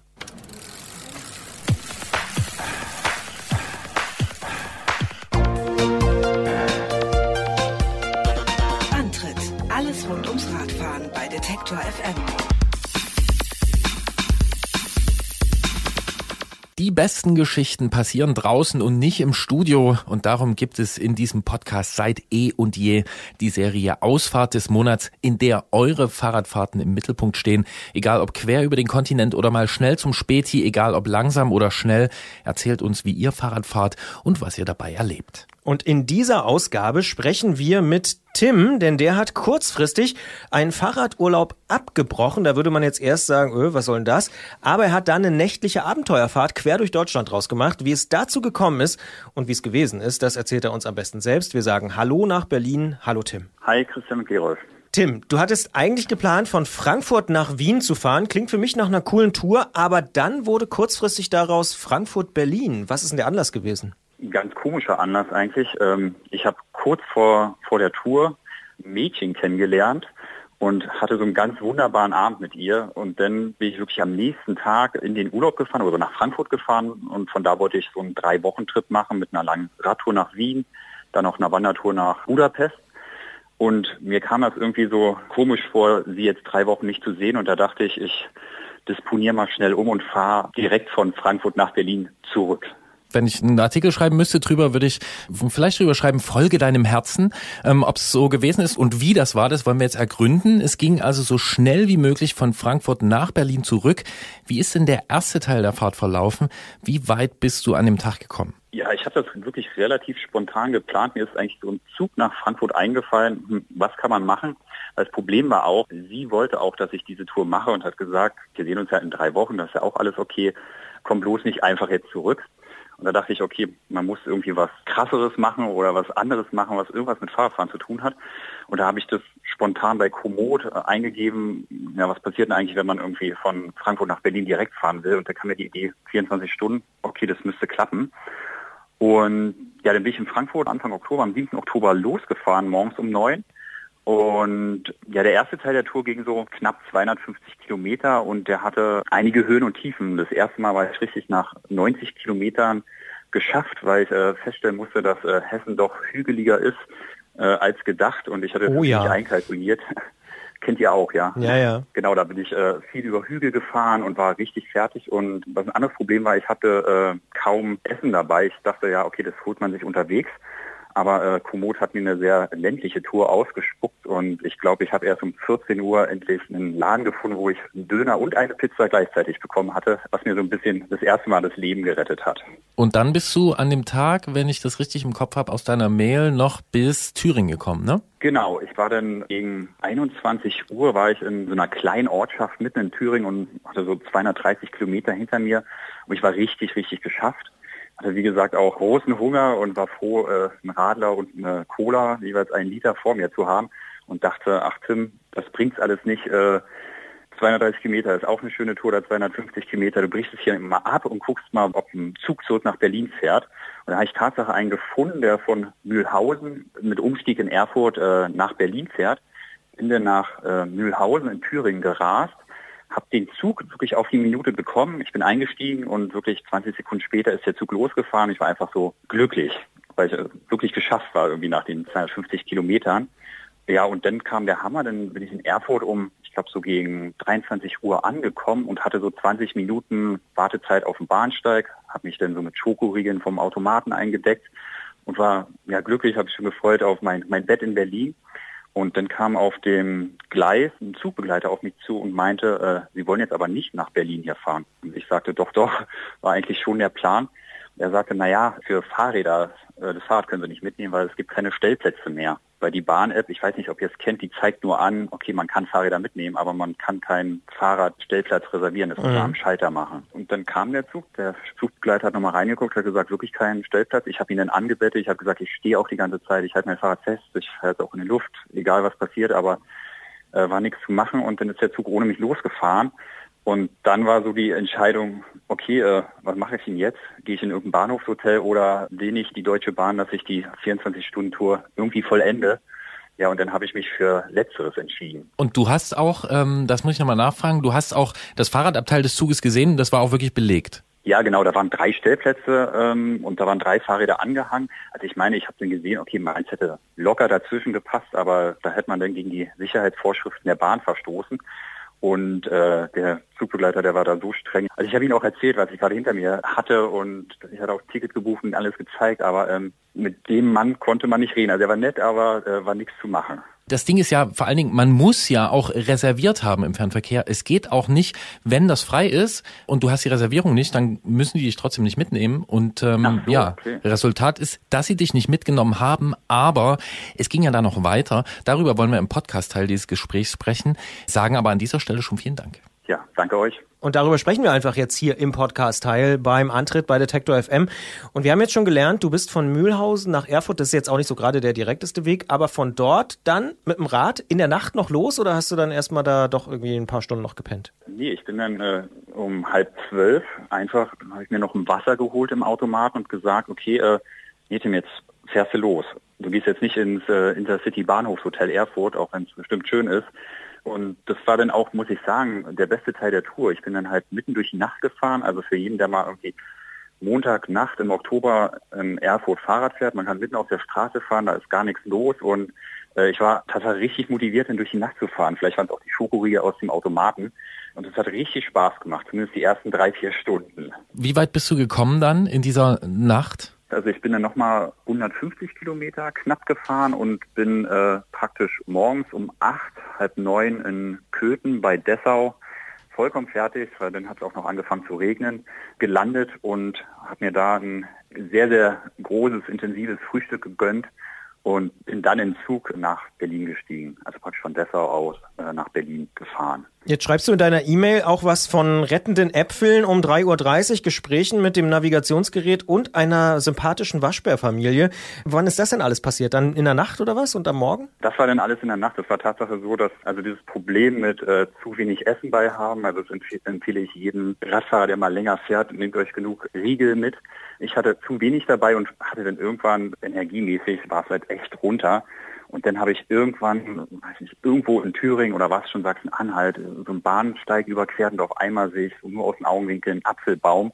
Und der hatte einfach den leckersten Apfel, habe zur Vollbremsung gemacht, bin da hingerannt und einen Apfel gegessen. Und das war, das war einfach so ein Moment, man denkt, ist total banal, aber das war so die Rettung. Und es hat mir einfach die nächsten ein, zwei Stunden so eine Freude gemacht, diesen Gedanken an diesen Apfel.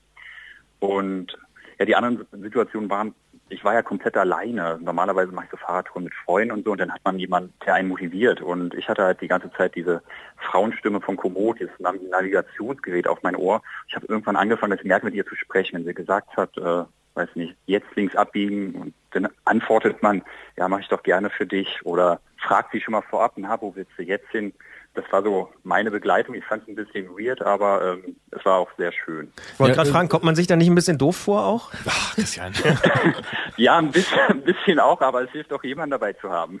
Ja, und richtig ähm, weird wird es dann erst, wenn sie antwortet. Ja, das hat sie jetzt nicht gemacht, aber ähm, ja, muss ich vielleicht Komoot auch noch eine E-Mail schreiben, dass sie da...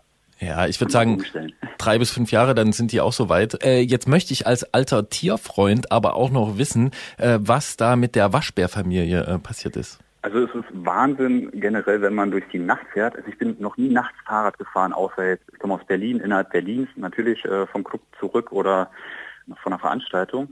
Und äh, wenn man durch die Nacht fährt, dann man sieht extrem viel Rehe, Hasen, die überqueren teilweise direkt vor einem dann den Weg, und unter anderem so Waschbärfamilien, denen man dann ausweichen muss, die dann auf einmal irgendwie aus dem Gebüsch kommen. Irgendwie. Die haben äh, nachts auch Vorfahrt, ne? Das weißt du. Die haben, ach so, okay, guter Tipp, man lernt richtig was von euch. Bahn ja. und... Ja, und es war einfach so schön, so viele, also ein paar andere Begleiter noch zu haben, neben dem Navigationsgerät. Gerade auch in Sachsen-Anhalt war es zum Schluss echt schwierig, weil irgendwie hat Komoot mich über äh, Feldwege und Kopfsteinpflaster navigiert, und man kann sich vorstellen, so nach achtzehn Stunden merkt man oder zwanzig Stunden merkt man seinen Po dann doch ein bisschen, und ähm, da braucht man irgendwie jede kleinste Abwechslung. Das ist einfach perfekt.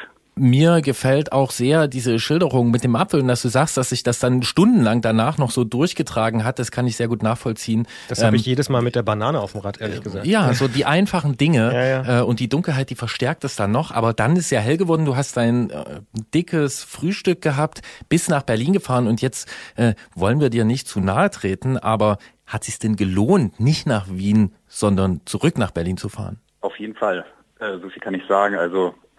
Sie war erst etwas, ich habe ihr dann von Dessau aus geschrieben und so auch so eine kleine äh, Geschichte über die Tour erzählt, mit Apfelbildern und allem.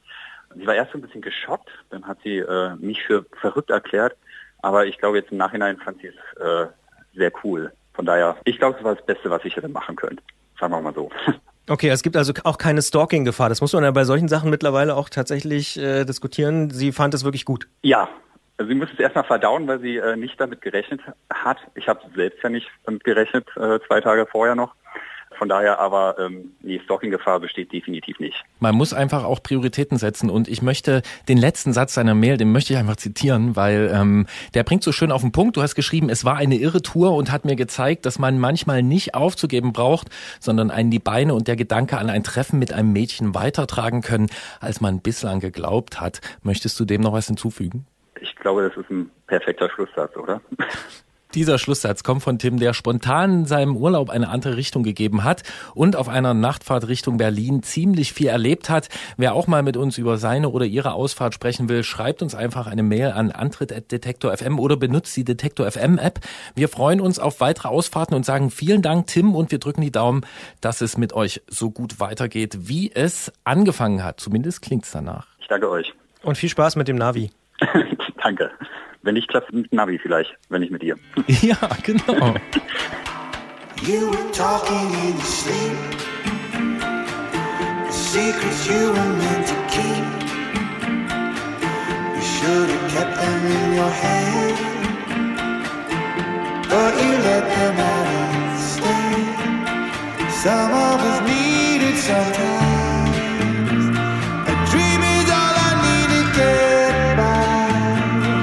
Some of us need it sometimes. A dream is all I need to get by. Some of us need it. So, und auch in dieser Ausgabe haben wir von dem Mann mit dem großen Allgemeinwissen was gelernt, nämlich von Christian Bollert. Und zwar, neueste Erkenntnis, bitte notieren, Waschbären haben in der Nacht Vorfahrt. Ja, klar. Wusstest ja. du das noch nicht? Ja, und, äh. und die haben, die Schweine haben keine Reflexschärpen umhängen. Ja. Ähm, genauso auch nicht die Äpfel, die man nachts findet. Da muss man schon ziemlich gut leuchten. Dann sieht man die und dann können die richtig gut schmecken. Ähm, da war ich wirklich dabei. So dieses, oh ja, jetzt dieser Apfel. Ja, ja. Mein, mein Glück komprimiert Total. in diesem Stück Frucht. Habe ich ja auch schon gesagt, ne? Das ist wie mit der Banane, die irgendwie so nach zwei Stunden auf dem Rad oder so, äh, wo man so, so ein wahnsinniges Glücksgefühl hat. Genau, und Bananen sind ja für uns natürlich sowieso ja. mit einem riesigen Glücksgefühl verbunden. dreißig Jahre haben wir die Möglichkeit, äh, ab und zu in eine reinzubeißen, aber darüber sprechen wir noch später. Jetzt kommen erstmal Termine. Absolut, da hast du recht, Gerolf. Und wer noch Motivation für diese dunklen Ausfahrten braucht, auf m t b dash news punkt d e und auf rennrad dash news punkt d e hat am achtundzwanzigsten zehnten der Winterpokal begonnen. Man fährt also in Teams bis zu fünf Leuten bis Ende März zwanzig zwanzig und misst sich dabei mit anderen. Noch kann man aufspringen bis zum elften elften nämlich, also bis Montag, wenn ich mich nicht verzählt habe. Um dreiundzwanzig Uhr neunundfünfzig müssen dort nämlich dann alle Teams gemeldet sein. Ja, und ich kenne ein paar Beispiele von Leuten, die das echt motiviert, das dann zu machen. Ne? Das ist quasi, also ja. das ist nicht total virtuell, weil man fährt ja wirklich, aber man misst sich dann halt online. Das kann eine schöne Sache sein, geht bis Ende März. Wenn man aber jetzt einen Termin im November haben möchte zum schönen Fahrradfahren, kann man zum Beispiel an Auf zum Ahrberg Wolken in Kopfsteinpflasterform teilnehmen. Am sechzehnten November geht's von Hamburg auf den zweithöchsten Berg der Lüneburger Heide. Das ist der Ahrberg. Und zurück geht's auch über teilweise unbefestigte Wege. hundertdreißig Kilometer sind's insgesamt. Treffpunkt ist an der Südseite des Elbtunnels um neun Uhr am sechzehnten November. Und ein paar Euro in die Spendenbox sichern die Teilnahme. Ich bin da schon mal mitgefahren. Das war wirklich sehr, sehr schön. Klingt auch wirklich so. Am dreißigsten November übrigens gibt's das Moonhunt Cross Alley Cat zwanzig neunzehn. Klingt spektakulär, wird es wahrscheinlich auch sein. In und um Dresden. Veranstaltet von Sour Bicycle, Lightwolf, Laufradbau und The Rumble. Und das ist eine Cross- und Gravel-Schnitzeljagd durch die Dunkelheit der Dresdner Heide. Gestartet wird in Teams aus zwei oder drei Personen.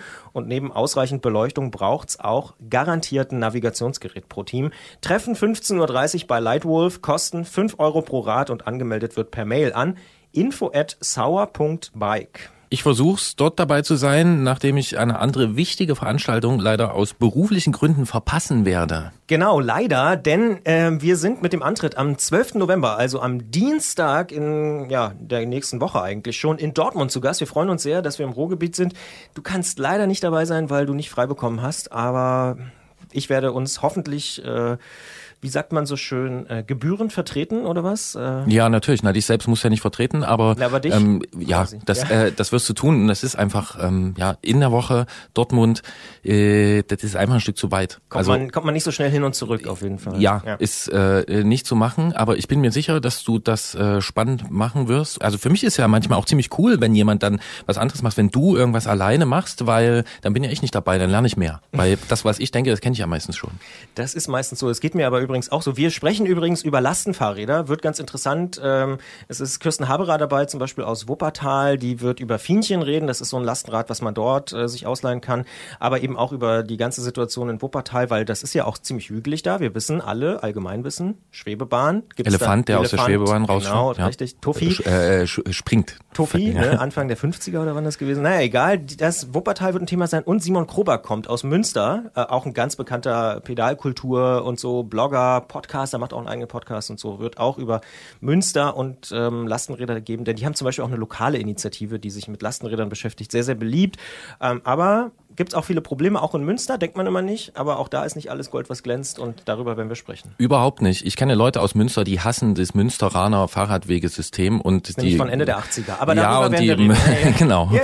Und dieser, dieser Nimbus äh, der Münster, die Fahrradstadt, dann äh, verdrehen die die Augen und ähm, ja, wusstest du, dass Tuffy äh, jetzt nochmal so in die Minischlagzeilen gekommen ist, weil eine Graffiti-Crew hat es ähm, sich nicht nehmen lassen, einen Zug der Wuppertaler Schwebebahn äh, zu besprühen. Und zwar, es hieß, glaube ich, Rache für Tuffy, haben sie daneben geschrieben. Ähm, die wollten da nochmal ein Statement zu ja. abgeben, ähm, nee, weil Tuffy damals da rausgefallen ist. Also es passieren... Wo hast du das mitbekommen? Bei TikTok? Oder? Äh, in diesem Internet habe ich das gesehen. Ah, ja. Okay. Ja, ja. Sehr gut. Ja, wie gesagt, am zwölften elften in Dortmund. Ich würde mich sehr freuen, wenn wir uns sehen. Zwei Lastenräder sind garantiert auf der Bühne und wie gesagt, Kirsten Haberer und Simon Kroback und Icke. Und ähm, ja, wir freuen uns auf euch und kommt gern vorbei. Wir trinken danach noch ein Bier. Ist im Rekorder übrigens. ein cooler Club in Dortmund. Ich wäre wirklich gerne dabei und ähm, dieses Thema, wir wissen es ja sowieso, ne? Das war so in der Nachbetrachtung der Eurobike, ich weiß gar nicht, ob wir es hier angesprochen haben, aber gefühlt war das ein Thema, was auf der Eurobike viel besser gelaufen ist als viele andere Themen. Ich habe wieder tolle Videos gesehen von Leuten, die Lastenräder selbst bauen. Da ist viel Stoff für kommende Sendung.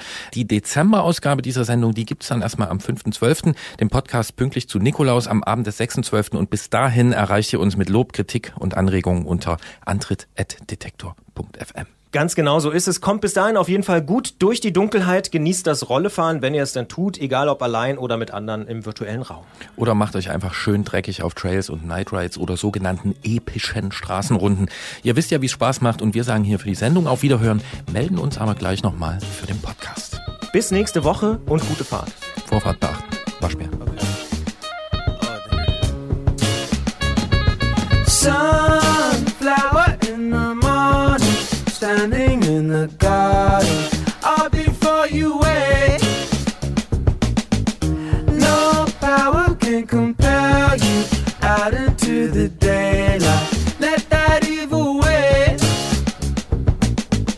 Strange thought upon the pillow. What day demands a day? Well, I don't know. Und jetzt plaudere ich hier mal noch so ein bisschen aus dem Nähkästchen. Oh Gott. Eigentlich bei, bei jeder Sendung, würde ich sagen, bei jeder Sendung stehe ich vor dem Problem, dass ähm, wir zu lang quatschen, also wir reden zu lang mit unseren Gesprächspartnern, ähm, wir beide reden zu lang, wir finden dann immer irgendwie noch neue Aspekte, die Musik ist auch zu lang und dann ist das immer ein wahnsinniger Stress, das alles zusammenzuschieben, weil die Sendung, die darf ja wirklich nur sechzig Minuten lang sein und deswegen, ja, sind wir einfach... Mal, wir sollten mal so wetten-das-mäßig so eine Überlänge... Äh ja, wir können ja, wer kommt danach? Danach laufen äh, hier Dingsbums, äh, da läuft öfter mal Holgi. Holger, Holger Klein, genau. genau. Vrindt läuft da. Genau, mhm. Naja, ja, können wir ja mal bei denen, die nachfolgenden Sendungen verschieben sich um äh, ja, dreißig genau. Minuten. Ja. Nee, deswegen haben wir einfach diesmal noch ein paar Sachen zu besprechen, die tun wir jetzt einfach in den Podcast rein. Weil den Podcast hören sowieso die meisten Leute und hier können wir das entspannt machen. Und äh, ja, ich habe natürlich noch ein paar Fragen an Christian und ähm, vorher wollen wir noch ein anderes Thema kurz diskutieren. Genau, denn wäre uns nicht Tims verliebte Nachttour ins Postfach geflattert, dann hätten wir stattdessen mit Axel über seine Symphonie in Sohn gesprochen, die er uns zugespielt hat und aus der ich einfach mal ganz kurz zitieren will. Der Grundton entsteht durch die Reifen und Speichen der Räder beim Rollen. Es ist so ein dunkler, aber nicht zu tiefer Ton. Es ist kein Sirren, es ist auch kein Brummen, vielleicht am ehesten ein Surren. Aber nein, kein U, eher ein O und auch kein R, sondern ein N, nicht nur eins. Sohn, ja, das kommt ihm am nächsten. Sohn, der Ton ist die ganze Zeit da und er ist die Summe der Rollgeräusche wirklich aller Räder. Ich kann deren einzelnen Beitrag nicht wirklich identifizieren, sondern höre nur das Ergebnis des Zusammenwirkens. Es ist ein aktiver Ton. Ein spannender, aber dennoch unaufgeregt, lässig. Er begleitet uns, er ist verlässlich, er ist überall, er ist unser Laut. Auf warum ich radfahre punkt blog kann man die gesamte Sinfonie nachlesen und wir sagen, danke Axel. Ja, danke Axel. Wahnsinn, wenn so ein Beitrag aus dem Antritt nochmal dazu führt, dass sich jemand die Mühe macht und so einen Blogbeitrag schreibt. Genau, denn der Anlass dafür war wohl unser Gespräch in der äh, vergangenen Sendung über Abrollgeräusche und ja, Axel hat das dann einfach mal ähm, ja nicht vertont, sondern verschriftlicht und äh, es geht auch noch weiter. Gibt da noch eine schöne Stelle, wo die Tour oder die Fahrt kurz ähm, zumindest pausiert und äh, das Fahrerfeld anhält und dieses äh, kollektive Ausklicken aus dem Pedal, ähnlich wie wenn es losgeht, wenn alle einklicken, das ist so ein ganz charakteristisches Geräusch, das ist da alles drin. Ja, wunderbar, danke Axel. Und ich habe einen kleinen Nachtrag noch äh, zu dem Thema, das wir äh, mit Tim hatten, nämlich mit dieser Nachtfahrt, die er gemacht hat und dann dem Fahrradabteil, in dem er nicht mitgenommen wurde im Zug. Es kam doch tatsächlich dieser Tage die Nachricht rein, dass die äh, Deutsche Bahn äh, die Möglichkeit zur Fahrradmitnahme im Fernverkehr ausbauen will. Ja, mit sechs Fahrrädern oder irgendwie sowas. Ja, meines Wissens müssen sie das auch tun. Also es gibt da auch äh, E U-Kommissions- Beschlüsse. Äh, ich habe es jetzt nicht ganz konkret. Ähm, hier greifbar, aber was mich daran interessiert hat, weil das ging natürlich erstmal toll, wir nehmen das alles im Fernverkehr mit, die Deutsche Bahn möchte die Fahrradabteile in Zukunft nicht mehr so groß machen, wie die zum Beispiel bei äh, manchen I Cs noch sind, wo dann so halbe Steuerwagen da ausgerüstet sind, denn die Nachfrage wäre zu gering. Die sind nämlich nur im Fernverkehr zu einundzwanzig Prozent ausgelastet, sagt die Deutsche Bahn. Und ähm, was sagen wir dazu, Christian Bollert? Naja, das liegt daran, dass es ja fast gar keine Fahrradabteile gibt, nämlich in I C Es zum Beispiel ist es fast unmöglich, da ist es ganz, ganz selten, in den neuen sind, glaube ich, ab und zu welche, da stehen dann vier Fahrräder maximal drin und äh, diese I Cs, die sie da wahrscheinlich ausgemessen haben, die tatsächlich ja mit so einem riesigen Fahrradabteil äh, mit dabei sind, die fahren ja ungefähr nur dreimal am Tag oder so, also davon gibt es kaum welche und äh, das ist tatsächlich ein Problem. Wenn ich in I Cs unterwegs bin, sind die Abteile wirklich oft leer, ähm, aber die richtig, wirklich wichtigen Verbindungen, das sind halt dann doch die I C E-Verbindungen und da müssten sie eigentlich mal was machen. Ja, und es wären ja zurzeit, es wären immer mehr I C Es, die auch Fahrräder mitnehmen, aber der Buchungsvorgang ist, Entschuldigung, a royal pain in the ass. Das ist einfach nur nicht zeitgemäß. Also ich frage mich da wirklich, so habt ihr wirklich Bock drauf? Also wollt ihr Fahrräder wirklich mitnehmen? Denn ich muss vierundzwanzig Stunden vorher reservieren. Spätestens bei der internationalen Karte habe ich's zumindest neulich nicht geschafft, diese online zu buchen und dann muss ich ins Reisezentrum. Die Freundlichkeit oder Nichtfreundlichkeit der Mitarbeiterinnen und Mitarbeiter, zumindest im Reisezentrum Leipzig, die ist Legende. Ich habe gern gute Laune und ich halte die auch lange aufrecht, aber neulich, da habe ich wirklich gedacht so, das kann nicht sein, was ihr hier liefert. Das wird jetzt umgebaut, es wird verkleinert. Ich will mich jetzt nicht über diesen einzelnen Standort aufregen, aber es ist einfach wahnsinnig kompliziert, so eine Karte zu bekommen. Ja, und ich wohne drei Kilometer vom Reisezentrum entfernt. Wenn jemand hier in Döbeln oder in Rosswein oder was weiß ich wo auf dem Land wohnt, wer fährt denn da hin? Und reserviert das vorher, ohne das zu wissen. Deswegen die Auslastung von einundzwanzig Prozent. Ich hätte eine Idee, woran das liegt.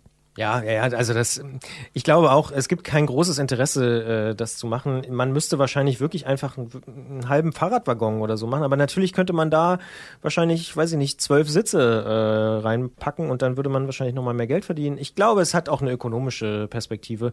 Ich sehe jedenfalls, ich persönlich sehe kein großes Interesse der Bahn daran, beispielsweise die I C E-Flotte mit Fahrrädern äh, zu bestücken. Sehe ich nicht. Also wenn, dann habe ich es noch nicht wahrgenommen, dass ja, sie das also gerne zumindest möchten. Nur im kleinen Umfang. Man ja. hat äh, vor allen Dingen Angst, auch vor ja, ja. den vor den äh, langen Umsteigezeiten, aber ähm, ich wollte es nochmal anfügen, weil es jetzt in dem Beitrag vorkam und weil äh, ich diese Meldung gelesen habe und mir denke so, ja, okay, also wirklich wollen und wirklich Lösungen aufzeigen, sieht für mich ein bisschen anders aus. Vielleicht sollten wir da mal drüber sprechen. In einer da können wir auch mal wieder drüber sprechen. Ähm, ja, mit der Bahn vielleicht. Also ja, haben ja. wir ja auch schon mal gemacht. Ja, ja.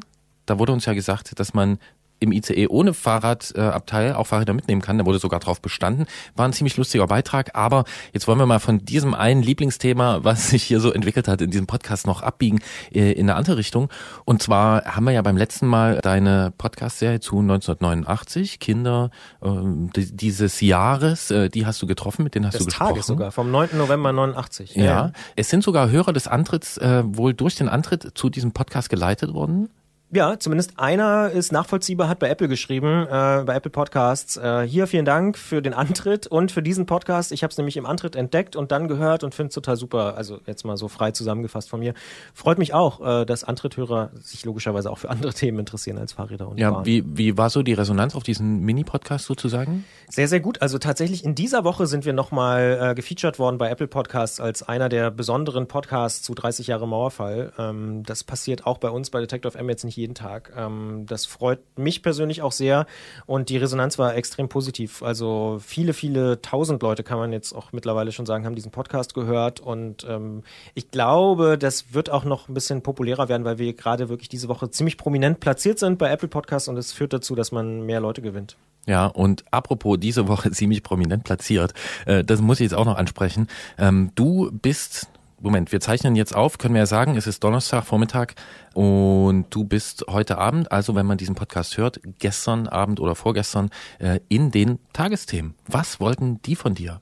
Ja, die Tagesthemen vom Donnerstagabend haben über die Initiative Wir sind der Osten berichtet und das ist eine Initiative, die die Journalistin Melanie Stein vom Norddeutschen Rundfunk gestartet hat und wo ich ja ziemlich von Anfang an dabei war, weil sie mich einfach gefragt hat, hier kannst du dir nicht vorstellen, da mit dabei zu sein.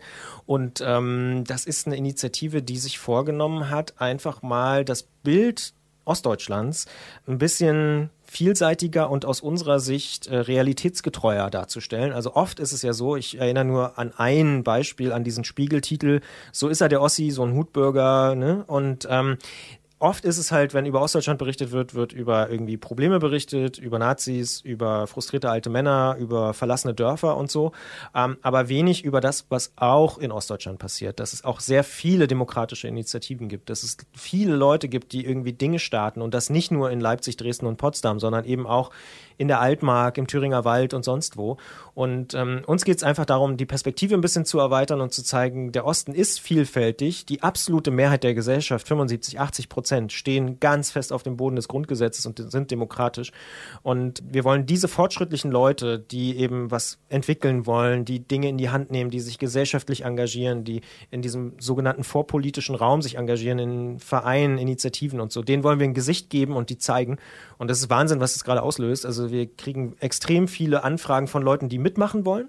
Wir ähm, bekommen Anfragen auch sehr, sehr glücklicherweise von Unternehmen, die das präsentieren wollen, weil die sagen, das ist eigentlich genau das, was gefehlt hat die letzten Jahre. Und, also wir haben natürlich auch Kosten für die Webseite, für Hosting und so. Und es gibt wirklich extrem viel äh, Medienberichterstattung gerade auch. Und der Tagesthemenbeitrag ist natürlich einer der absoluten Höhepunkte. Ähm, wir haben aber auch mittlerweile Interviews für den schwedischen Rundfunk und Schweiz und Niederlande und Großbritannien Sky hat was gemacht. Also es ist Wahnsinn, was wir für eine Aufmerksamkeit generiert haben für dieses Thema. Und offensichtlich ist gerade so ein Moment, wo darüber gesprochen wird. Ich habe neulich in der Taz ein sehr, sehr interessantes Interview, vielleicht sogar das Beste, was ich je mit ihr gelesen habe, mit Katharina Witt gelesen, wie sie Anfang der neunziger mit ihren Eltern umgegangen ist und dass jetzt, so also seit ein, zwei Jahren, überhaupt erstmal ein richtiges Gespräch stattfindet über diese Wende, äh, friedliche Revolutionserfahrung. Das ist ähm, offensichtlich gerade so ein Moment, wo nochmal Fragen gestellt werden, von Eltern an Kinder, äh, von Kindern an Großeltern, von Großeltern an, an deren Kinder und so. Also es findet gerade äh, eine Aufarbeitung statt, die aus meiner Perspektive auch Anfang der neunziger nicht stattgefunden hat, und so eine Selbstvergewisserung. Also das ist sowas, wo ich auch persönlich sagen muss, da muss ich mir auch an meine eigene Nase fassen, so bis vor zwei, drei Jahren bin ich damit ganz, ganz defensiv umgegangen oder habe es zumindest nicht groß rausgekehrt, dass ich aus Ostdeutschland komme, also dass ich äh, hier geboren worden bin, sondern ich habe das einfach nie gesagt. Und Leute, die aber aus Stuttgart oder Hamburg oder München, die sagen relativ bewusst, ja, da, das ist so, ne, meine Heimat und so. Ich glaube, viele Ostdeutsche haben sich da auch selber so ein bisschen so, wie sagt man so schön, das Licht unter den Scheffel gestellt und gar nicht so sehr äh, das rausgetragen. Und jetzt bei dieser Initiative ist es wirklich interessant. Äh, als wir es allererste Mal getroffen haben, war das fast so ein bisschen Blind Date-mäßig. Ach, du bist auch ein Ossi? Also du bist auch im Osten geboren? Ach krass, also wir kennen uns aus irgendwie beruflichen Zusammenhängen und so, und wir stellen jetzt auf einmal fest, ach krass, der ist auch ein Ossi, die ist auch ein Ossi. Und so. Also es gibt so einen, so einen ganz, äh, ganz interessanten Effekt, dass jetzt auf einmal Leute auch sagen, ja, ich bin in Ostdeutschland geboren und ich bin trotzdem Europäer, oder? Ne? Also, also das ist ganz, ganz interessant, was da gerade stattfindet. Finde ich spannend. Du bist sonst der Mann für die kurzen Beiträge, aber jetzt hier kannst du äh, minutenlang äh, darüber reden. Es ist natürlich auch ein Thema, was mich beschäftigt. Mir fällt als erstes natürlich ein, der Antritt war dann natürlich schneller. Also hier im Antritt hast du schon eher gesagt, dass du aus Kleinmachnow kommst, und ähm, auch wenn ich dich äh, deswegen ab und zu mal aufziehe, ist das natürlich äh, überhaupt nichts, was hier verschwiegen werden muss. Stimmt, ähm, ja, man muss schon vielleicht ein bisschen mehr wissen, wo Kleinmachnow herkommt und also wo das genau liegt, ne? Weiß man jetzt, glaube ich, nicht sofort, wenn man jetzt kein Geographiespezi ist, äh, ob jetzt Kleinmachnow im Osten oder Westen ist. Wenn man es nachguckt, findet man es natürlich schnell raus. Ja. Ähm, ja. Ähm, jetzt hier aus so äh, quasi Podcaster-Sicht noch eine Frage. Äh, wird das irgendwie von euch auch selbst begleitet? Also für mich ist natürlich, steht die Frage im Raum, werdet ihr einen eigenen Podcast machen oder sowas? Das steht noch nicht fest, ehrlich gesagt.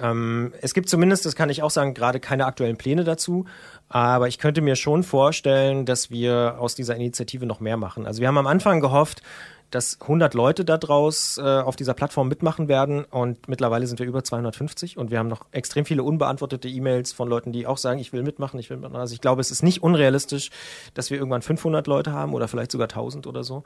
Und aus diesen vielen Menschen was zu machen, ein Podcast, ein Buch, keine Ahnung, äh, das liegt natürlich so ein bisschen auf der Hand, und darüber denken wir natürlich auch nach, ähm, und es sieht im Moment auch so aus, weil wir wirklich so ein wahnsinniges positives Echo haben, äh, was uns auch selber positiv überrascht, ähm, dass wir das institutionalisieren werden und dass das nicht aufhören wird, sondern das wird mich persönlich wahrscheinlich noch viele Monate und Jahre auch begleiten, weil das Thema jetzt gerade offensichtlich wichtig ist, und ähm, ja, auf so einen riesigen Resonanzboden fällt. Und nächstes Jahr ist dreißig Jahre Wiedervereinigung. Also, ne, das ist sozusagen, das Thema wird ja jetzt am neunten November nicht vorbei sein. Und wir haben es ja auch nicht gemacht für den Mauerfall, sondern es geht wirklich darum, Perspektiven aus Ostdeutschland aufzuzeigen und zu zeigen, ja, hier äh, gehört mehr zur Wahrheit dazu, als oft wahrgenommen wird und als auch oft von den Ostdeutschen selber beschrieben wird.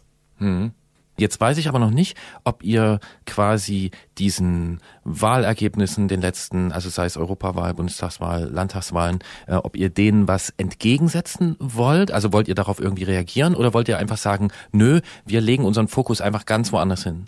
Also ich kann da natürlich nur für mich persönlich reden. Ich, ähm, ich habe das Gefühl, ähm, dass es eher darum geht, ein Bewusstsein zu schaffen für die Probleme. Wir wollen ja auch überhaupt nichts wegdiskutieren. Also Baseballschlägerjahre, Rechtsextremismus, Nazis, Arbeitslosigkeit Anfang der neunziger, Treuhand, diese ganzen Themen, die, die wollen wir nicht, wir machen keine Imagekampagne für Ostdeutschland ist so schön oder so. Also darum geht es uns überhaupt nicht. Aber mir ist es viel, viel wichtiger zu sagen, was funktioniert denn? Wo sind Dinge, die richtig gut funktionieren? Wo gibt es Menschen, die geile Sachen machen?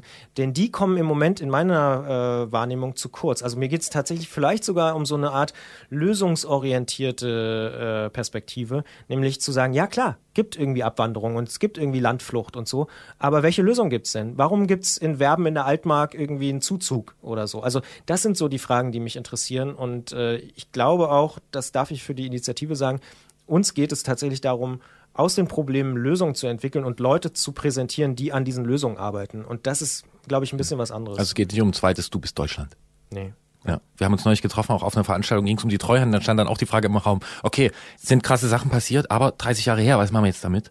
Und die wurde auch, zumindest für mich nicht zufriedenstellend, beantwortet und ehe wir das jetzt hier total zu einem, zu weit vielleicht für den einen oder die andere abgleiten, möchte ich noch sagen, dass ich interessanterweise, sowohl für mich das schon länger ein Thema ist, ne, die Landschaften, durch die wir hier fahren, durch die ich Fahrrad fahre, ich kenne das auch von vor langer, langer Zeit zu Landtagswahlen in Sachsen, N P D Plakate in den Orten. Ne? Man ist als Radfahrer da unterwegs, man nimmt das alles wahr. Ähm, manche Leute haben es eher weg ignoriert, habe ich das äh, Gefühl gehabt und beschäftigt mich immer, ist das überhaupt dort nur auf dem Land? Ist das auch in den Städten? Wo kommt das her? Was habe ich für einen Anteil? Hm, die ganzen Fragen. Aber wir merken schon, wir können noch viel länger drüber reden, aber ich, ich merke, reden, dass ja. bei anderen Leuten, auch gerade aus dem Radkontext, das plötzlich auch eine Rolle spielt. Wo ich in letzter Zeit so wahrnehme, man macht sich Gedanken darüber, durch welche äh, nicht nur Landschaften fahre ich eigentlich, sondern was ist hier noch mit verknüpft, was passiert hier.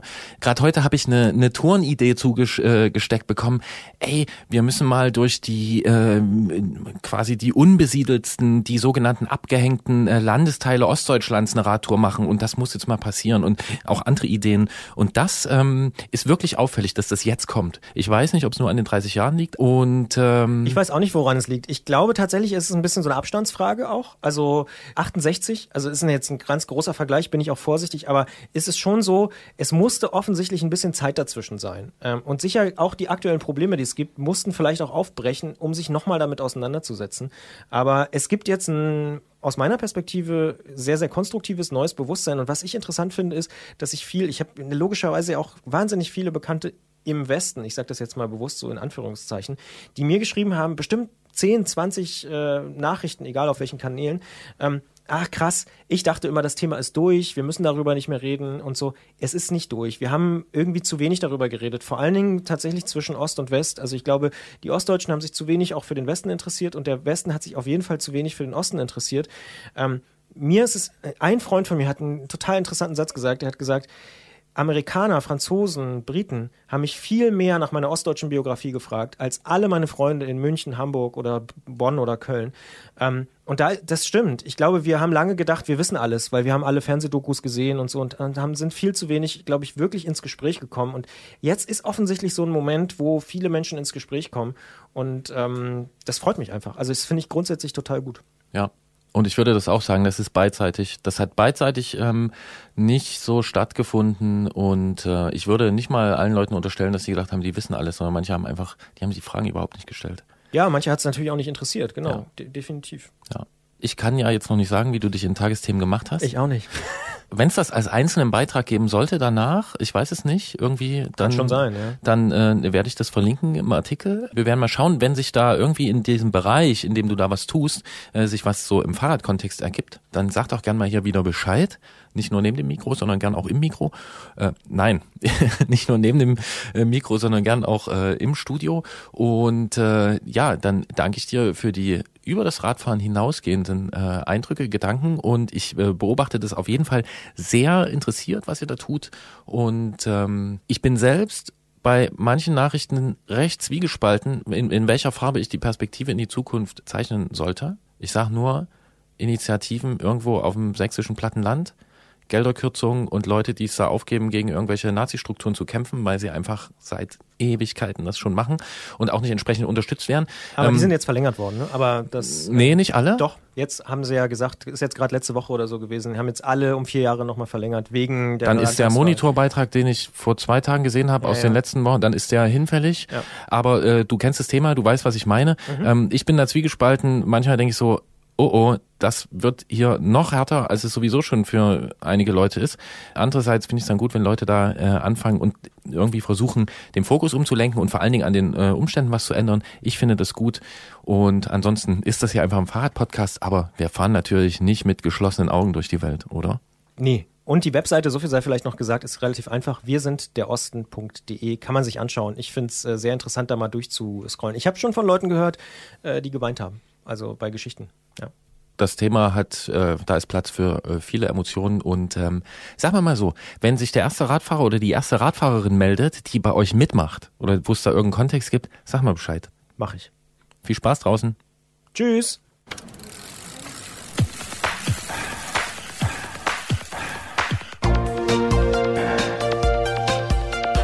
Antritt.